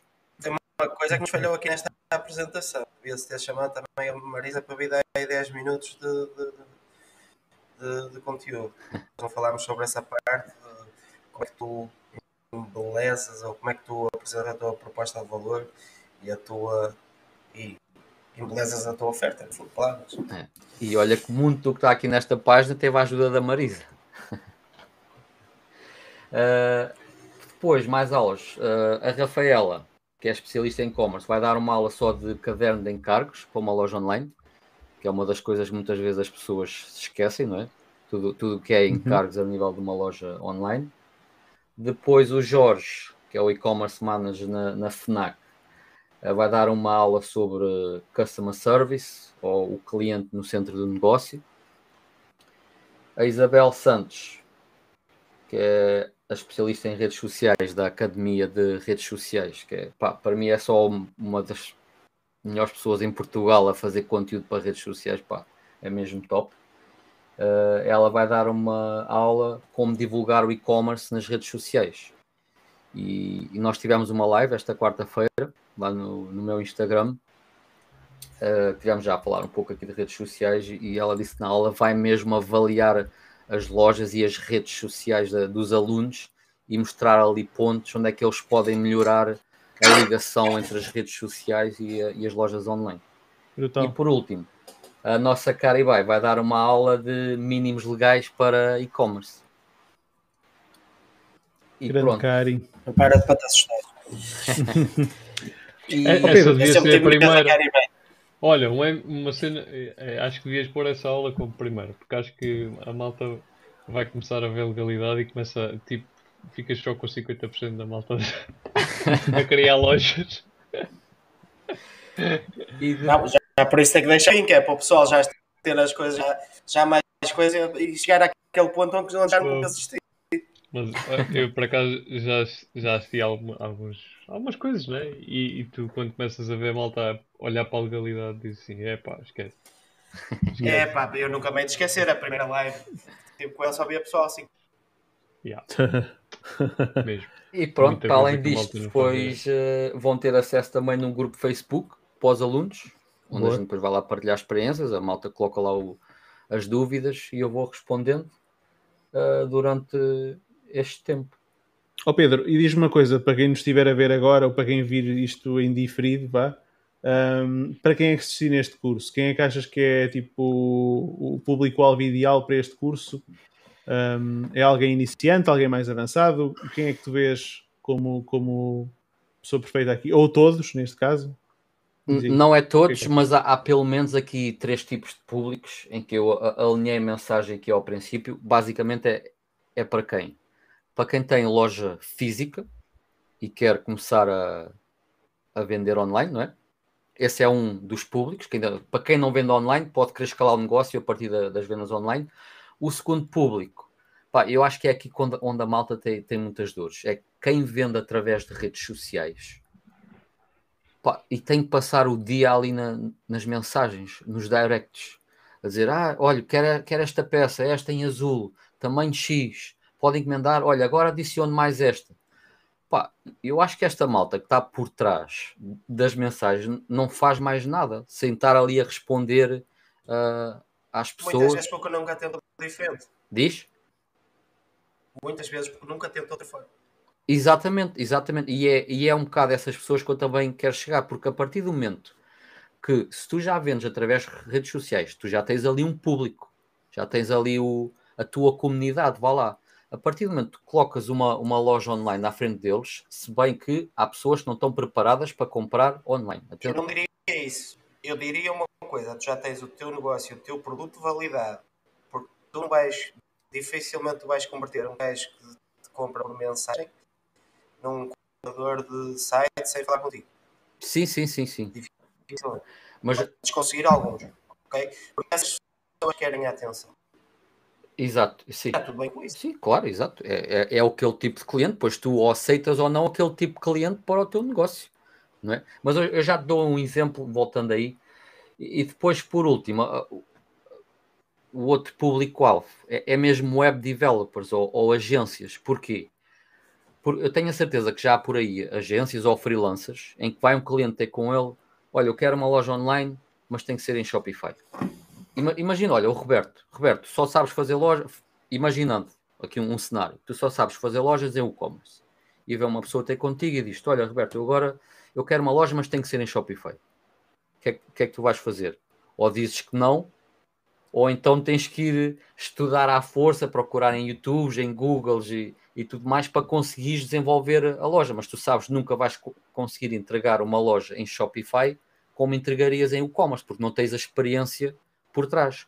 Então é um bocado a ideia aqui também é oferecer esta formação a agências ou freelancers que ainda não têm o Shopify como serviço para, os clientes.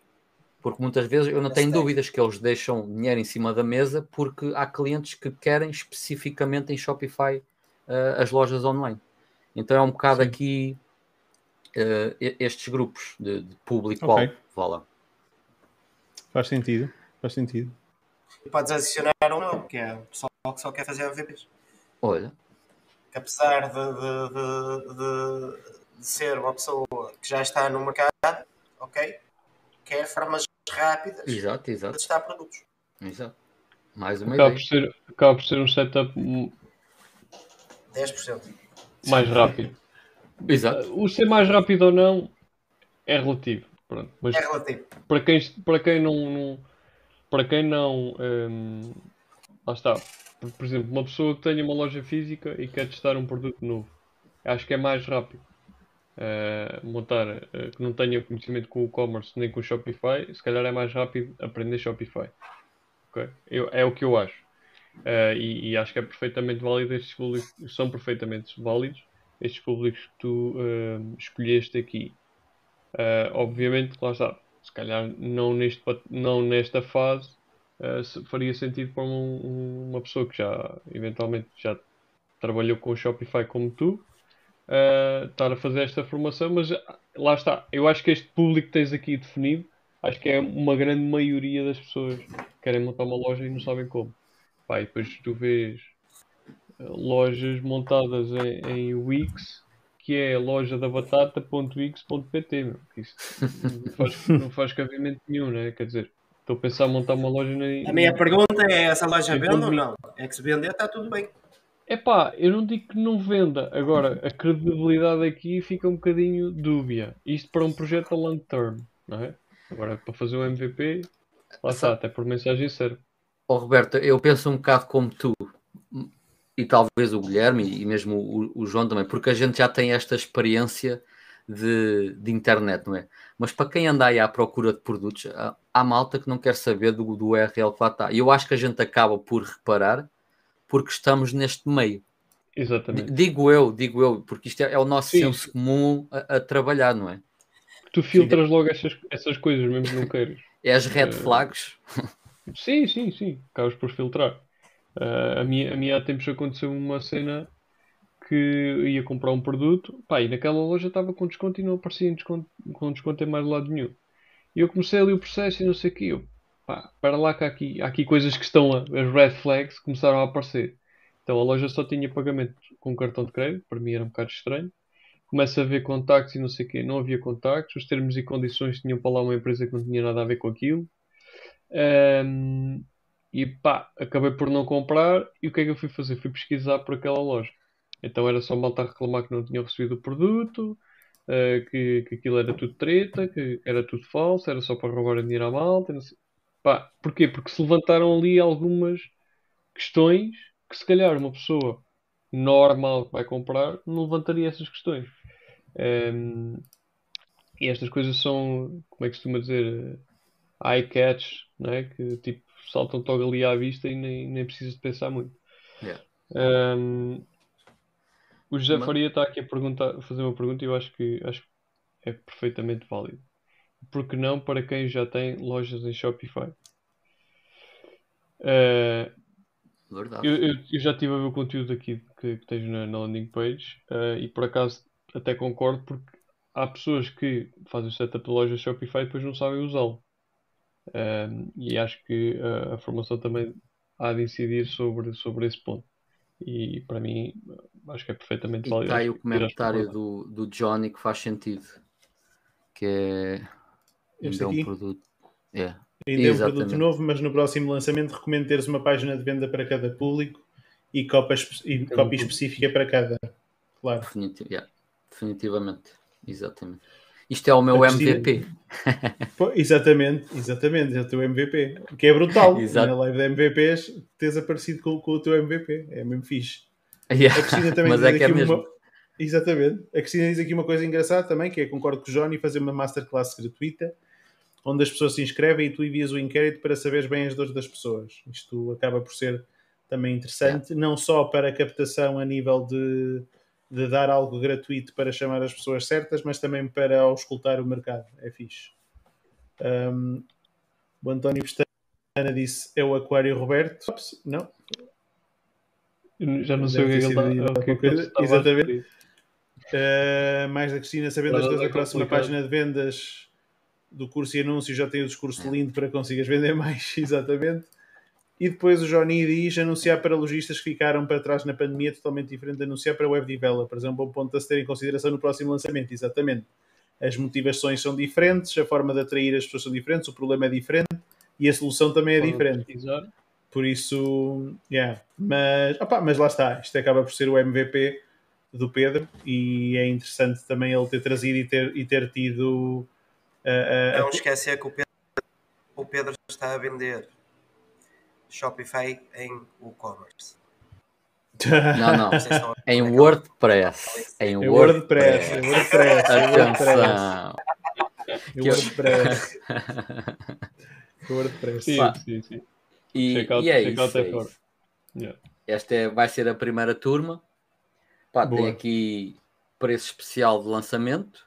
Para quem quiser ir lá ver, está lá a informação toda.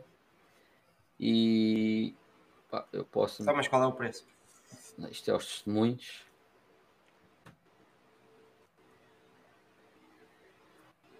Ou seja, o preço do curso depois desta turma vai ser 397.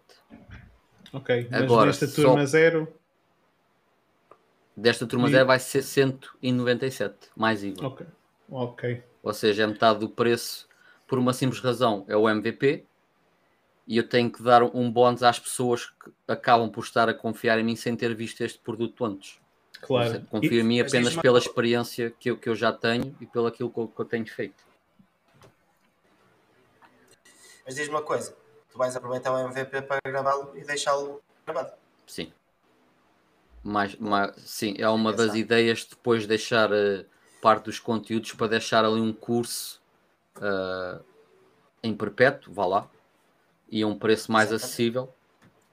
Mas lá está, não há aquele suporte por trás. Porque aqui eu vou estar a dar suporte, aulas ao vivo, ao grupo do Facebook. De qualquer das formas, na próxima turma, tu podes eh, disponibilizar eh, as lives, nem que tenhas que estar lá, tu podes disponibilizar as lives que já fizeste. Podes fazer um fake live e apenas estar a vender. Podes vender o curso na mesma como como está, aproveitar as gravações e só tens que dar o suporte. Sim, é, Não precisas estar a gravar. Lês. é uma ideia, é uma ideia. Mas por este Estás a ver como chegámos aos MVPs em, em infoprodutos? Agostina, estavas muito acelerada nisso. Não, mas isto, isto a ideia é fixe porque também dá para trabalhar o produto em contínuo, ou seja, tu tens o produto criado o zero, não é? Vais tirar muitas ilações agora, vais pegar nisto, melhorar o produto, próximas lives vais melhorar o produto e acabas por estar sempre a criar um produto novo Sim, e sim. melhorado com base na, nas questões. Depois é isso. Diz, diz, diz. a mesma interação que eu vou ter agora com esta turma, eu vou com Isso. toda a certeza melhorar aspectos para a próxima Isso. turma e sempre Isso. assim. Isso, E sempre assim. exatamente. Tens de ter em conta também as alterações das plataformas. Também, plataformas também, exato. evoluem, Tens que evoluir também. Ainda aqui há tempos, foi há um mês atrás, o Shopify fez lá algumas alterações, fez algumas uh, atualizações. Boa. E é isso, Boa. malta. Por isso, Pedro, já agora onde é que a malta te pode seguir também para ver mais sobre o curso? A, a Cristina já fez aí o favor de partilhar 1327 vezes o teu link, que é fixe, 28 Um, com esta última. com esta última no, 28. no Instagram é Pedro Alfaiate. Ok. É, é onde eu bem. coloco mais conteúdo. Eu estou também no, no LinkedIn, mas é realmente é o Instagram onde eu tenho andado a partilhar mais conteúdo. Boa. E pá, visitem lá a página. Até quinta-feira fecha o carrinho.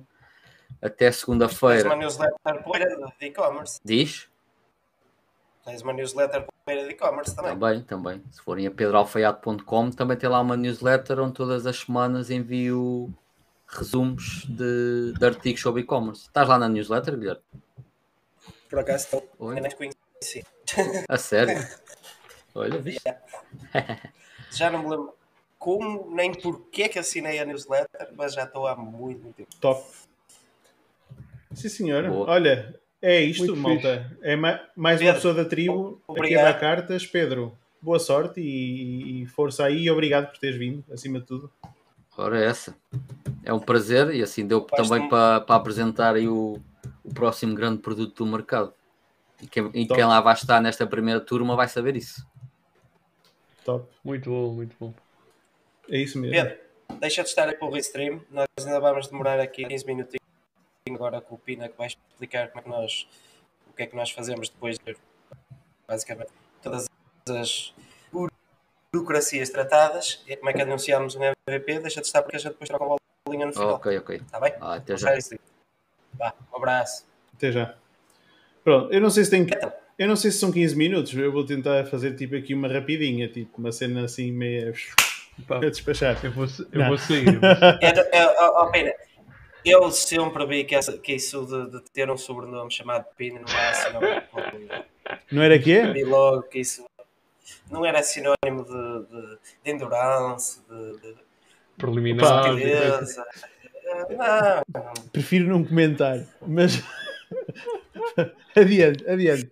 Ahm, opa, a nível de MVP é assim, Ah, peraí, peraí. Eu lembrei-me de uma coisa. Para que conste, aquele fame que passou aí não é minha mulher. é? Ela pesa menos 5 quilos. eu, Survey. Nunes, eu- para teu bem espero que sejam bem menos. Para teu bem espero que sejam bem menos.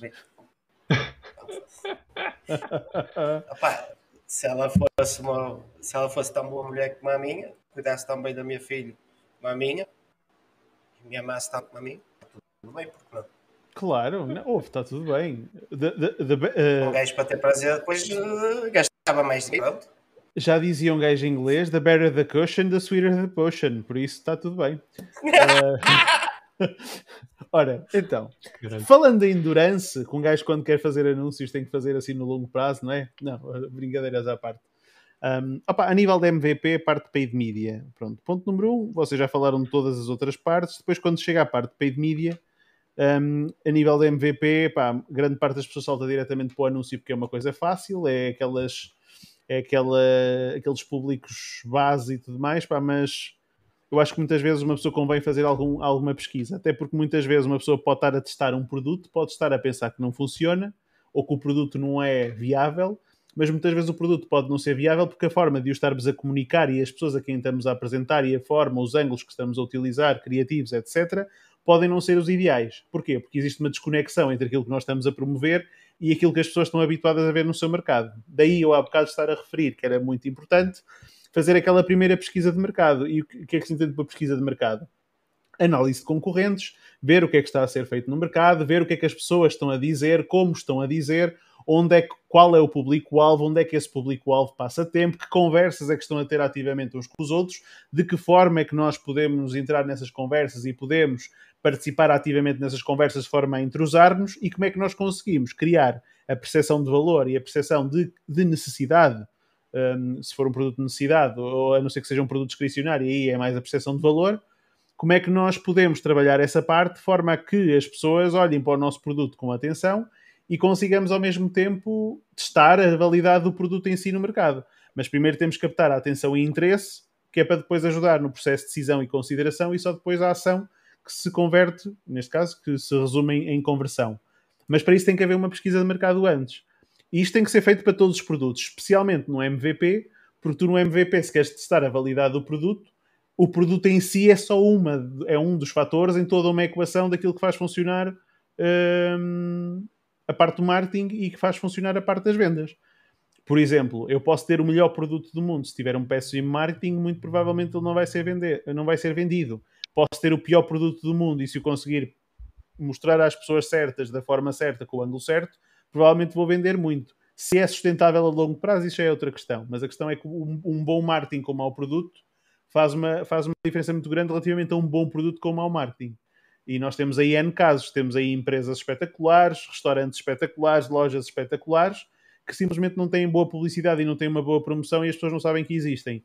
E depois há outros restaurantes que andam aí na berra, ou outras lojas, ou outras marcas, que não valem um chave, mas como toda a gente fala delas, as pessoas continuam a comprar e continuam a criar o, o mercado. Pronto, sim. E principalmente aqui quando falamos em desculpa, acho que a oferta aqui é muito importante.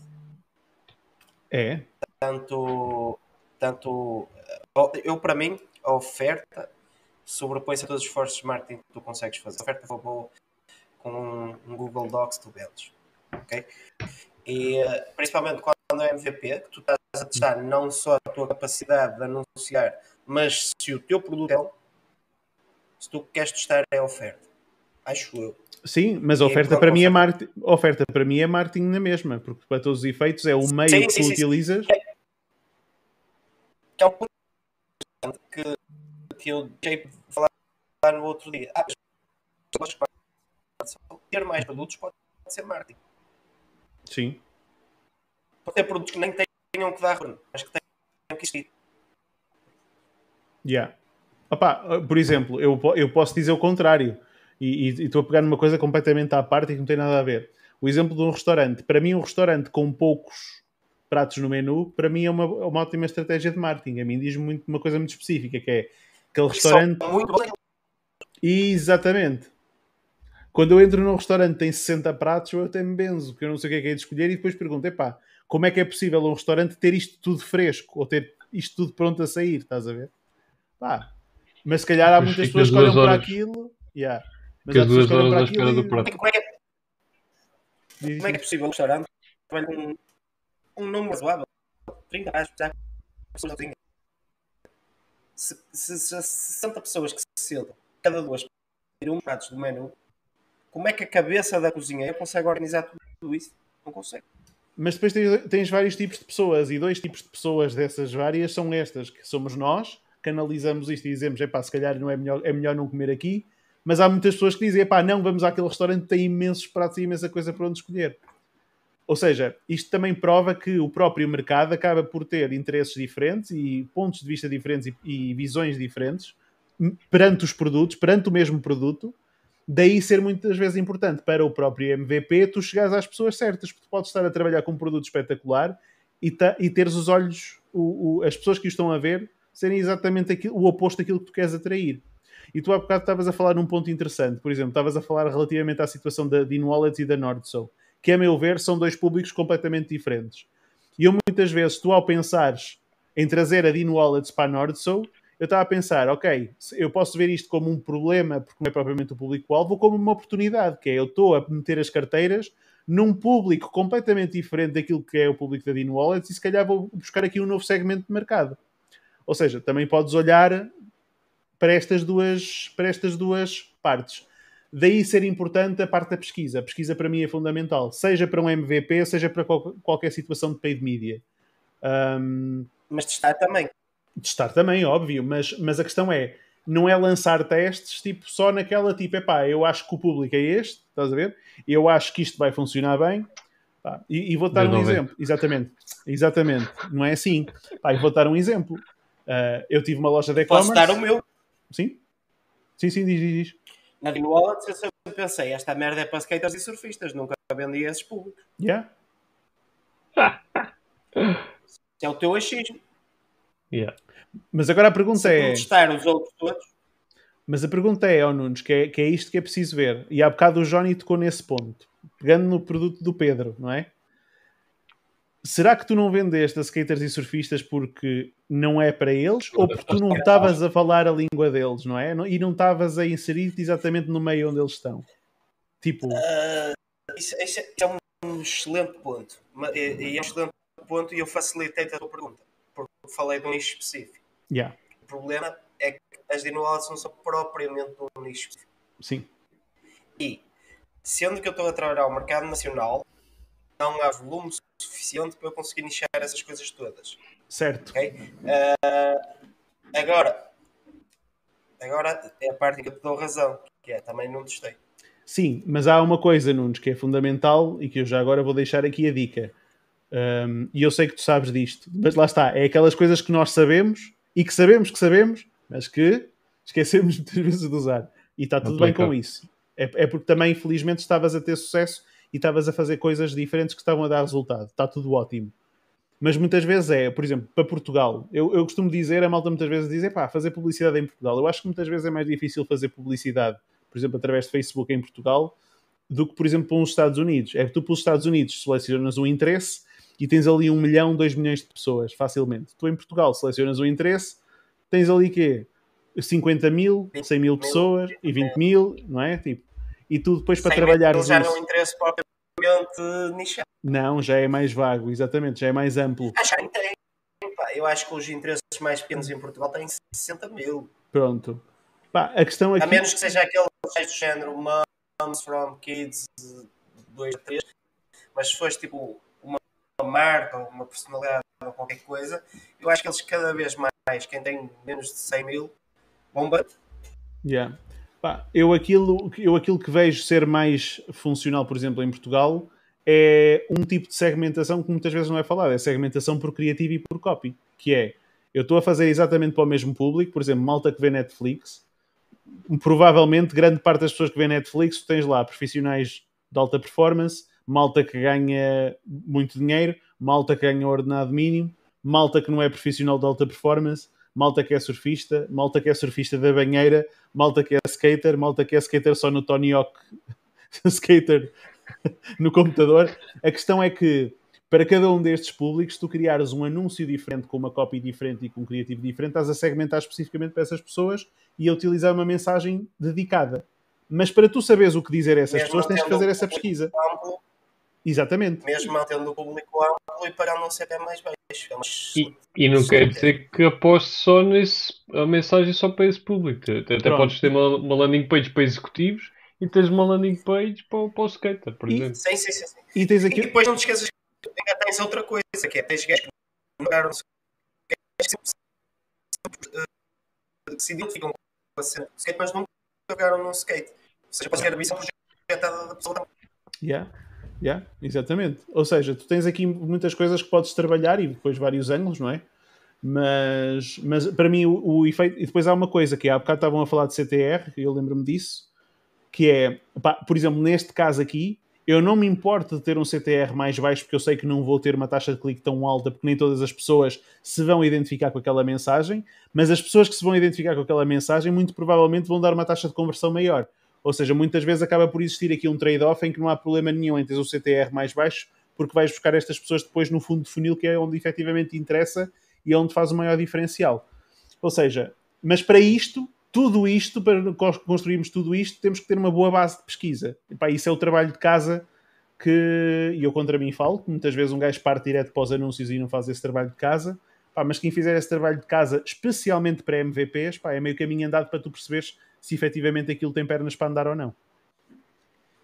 Sim, porque nós falámos muito aqui da questão do MVP, de ter uma ideia e lançá-la para o mercado, mas uh, e não falámos assim tanto nisso. Uh, há que pensar se aquilo realmente é viável, para quem, qual, qual, quais são os números e quais são as coisas. Yeah. Porque uh, eu sou um gajo assim, podem dizer que eu sou overthinker, mas eu gosto de pensar as coisas antes de as lançar. Tudo bem que cada vez mais experiência e o facto de ter experiência ajuda-me a queimar algumas etapas que se calhar às vezes não as devia de queimar. Uh, mas a verdade é essa, é pensar no negócio, fazer as continhas, perceber como é que ele, mesmo, mesmo lançando MVPs, perceber como é que ele funciona se for só eu operá-lo, perceber como é que ele funciona se, se tiver que, que trazer para o negócio, perceber como é que ele funciona no global dos negócios, porque às vezes pode haver um negócio que eu posso lançar que nem queira ter lucro nele, mas se calhar para ocupar alguém. Eh, vamos imaginar uma, uma questão específica. Eu estou a pensar em vender digit, uh, uh, digitalmente os quadros que eu faço noutro país. Para quê? Para gerar um, um volume suficiente de conseguir ter alguém outsource da empresa a fazer essa parte. Yeah. Porquê? Porque ninguém quer trabalhar 15, 15 dias num, num, 15 dias intensivamente num, num ano. Yeah. Então a minha ideia é ter um, uma área de negócio extra que pague o trabalho dessa pessoa durante o ano para naqueles 15 dias a pessoa estar disponível para estar ali. Yeah. E, e essas coisas são importantes. É sempre analisar em que ponto tu podes encontrar um negócio muito lucrativo mas que se calhar te, te, te vai, entre aspas, breakar todo o conjunto de negócios no qual tu operas. Quem falou disso hoje, ou ontem, foi o Luís Diogo, que falava na questão do, do museu. Não sei se viste o que é um museu é tão bom pelas obras que tem como pelas que não tem. Porque é uma questão de curadoria. Quando Exatamente. estás a dizer que sim a uma coisa, estás a dizer que não a muitas outras. E estás a analisar todos os não que estás a dizer para, para de alguma forma todas, todo o teu tempo que tu despendes ser em monolíticos. Faz sentido. Ou seja, aplicaste mais naquilo que realmente traz mais retorno do que tens um range muito grande, não é? Isto quando estás a pensar e a analisar o que é que vais lançar para o mercado. Muitas das vezes, ok, vais perder uma semana, ou vais perder três ou quatro dias, ou dois ou três dias, e siga. Se calhar, se- tu partires do princípio, vais, antes de lançares qualquer coisa, vais passar 5 horas a, a fazer o teu estudo, tanto económico como de público etc., e perceber a viabilidade das coisas, evita que muitas vezes andas a perder o resto do tempo. Yeah. Da mesma forma que um MVP, se tu lançares 50 MVPs no ano, eventualmente vai-te evitar de perder eh, Às vezes já estás semanas de volta de um produto só e depois flop. Aqui tens que fazer o trade-off entre eh, custo e oportunidade. Yeah. Então, Se tu disparares para todo lado, é mais fácil de acertares uma vez do que, do que perderes tempo a montar a arma, afinar tudo, mais alguma coisa, montares a mira da sniper e só tens um gajo para bater, mas tu não tens experiência com aquela arma. Vais falhar. Yeah. Pá, acho que hoje tiramos aqui bastantes ideias e bastantes pontos eh, interessantes para, para aplicar. Acho que foi, apesar de estarmos aqui muito na teoria, não mostrarmos muita coisa, embora que o, o Guilherme tenha partilhado Sabes? aqui. Já mostrei os meus próximos passos, Mostrar... mostrei os meus Era valores, o que eu ia dizer, era o que eu ia dizer, apesar de tu teres mostrado. mostrei, mostrei a minha mulher com mais 5 quilos. Apesar de teres mostrado o Excel e, e, e o Notion com, com bastante informação, eu- hum, a a live foi bastante, teve aqui uma, uma componente bastante teórica, mas acho que, hum, acho que tivemos aqui bastantes inputs para, hum, para aplicar. Eu, eu, pelo menos, acabo por ter aqui algumas ideias até no meio da live. Hum, pá, e é isto, acho que, acho que conseguimos aqui fazer um, um overview desta parte de- de- do MVP, eh, mais direcionado para a prática, obviamente, eh, não só a parte da ideia. Eh, e acho que, acho que conseguimos aqui bater umas bolas jeitosas hoje. Mais um, Acho que para encerrar a live, acho que podemos encerrar esta live de uma forma solene, que é, malta, vejam isto, caguem para a teoria e façam coisas acontecer. Agora que vos ensinamos, entre aspas, a lançar um MVP, comecem a lançar MVPs, cara.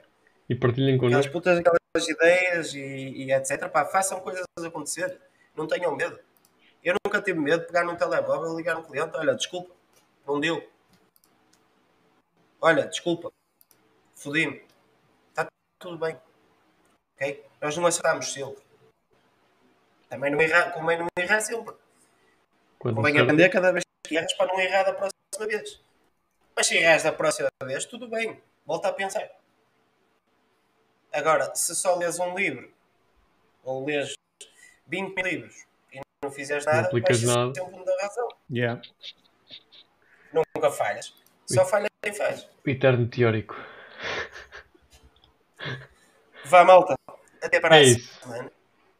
Fiquem atentos aí às redes sociais do Martin Cedas, porque provavelmente esta semana vai acontecer aí um- uma situação interessante. Subscrevam a newsletter, eh, que também essa sessão será anunciada por lá. E vemos para a semana. Para a semana se- vamos ter. Espera aí, espera aí, espera aí. Para a semana vamos ter o. Acho que é Tocha, salvo erro o nome. É. Ah, que, va- e vamos falar sobre investimento em startups. Ah, por isso, pá, não perca o próximo episódio porque nós também não. Nós também não. E é Eu isso. por acaso acho que não vou estar. Bom fim de semana, malta. não tenham medo de fazer MVPs, força nisso. Siga. Partilhem connosco, é? Nem MPs, atenção, Nada, nem tudo. MPs, nem Nada. projetos, mandem-se, sério. mandem-se. Claro, exatamente. Siga para a praça, olha, olha, o- olha o Pedro. Caralho, Exatamente. seis meses de Shopify a vender. Caralho. Não é nada. É assim mesmo. Vá, Bota pessoal. Força. Bom fim de semana. Tchau, pessoal. Bom Inte. fim de semana. Tchau, tchau.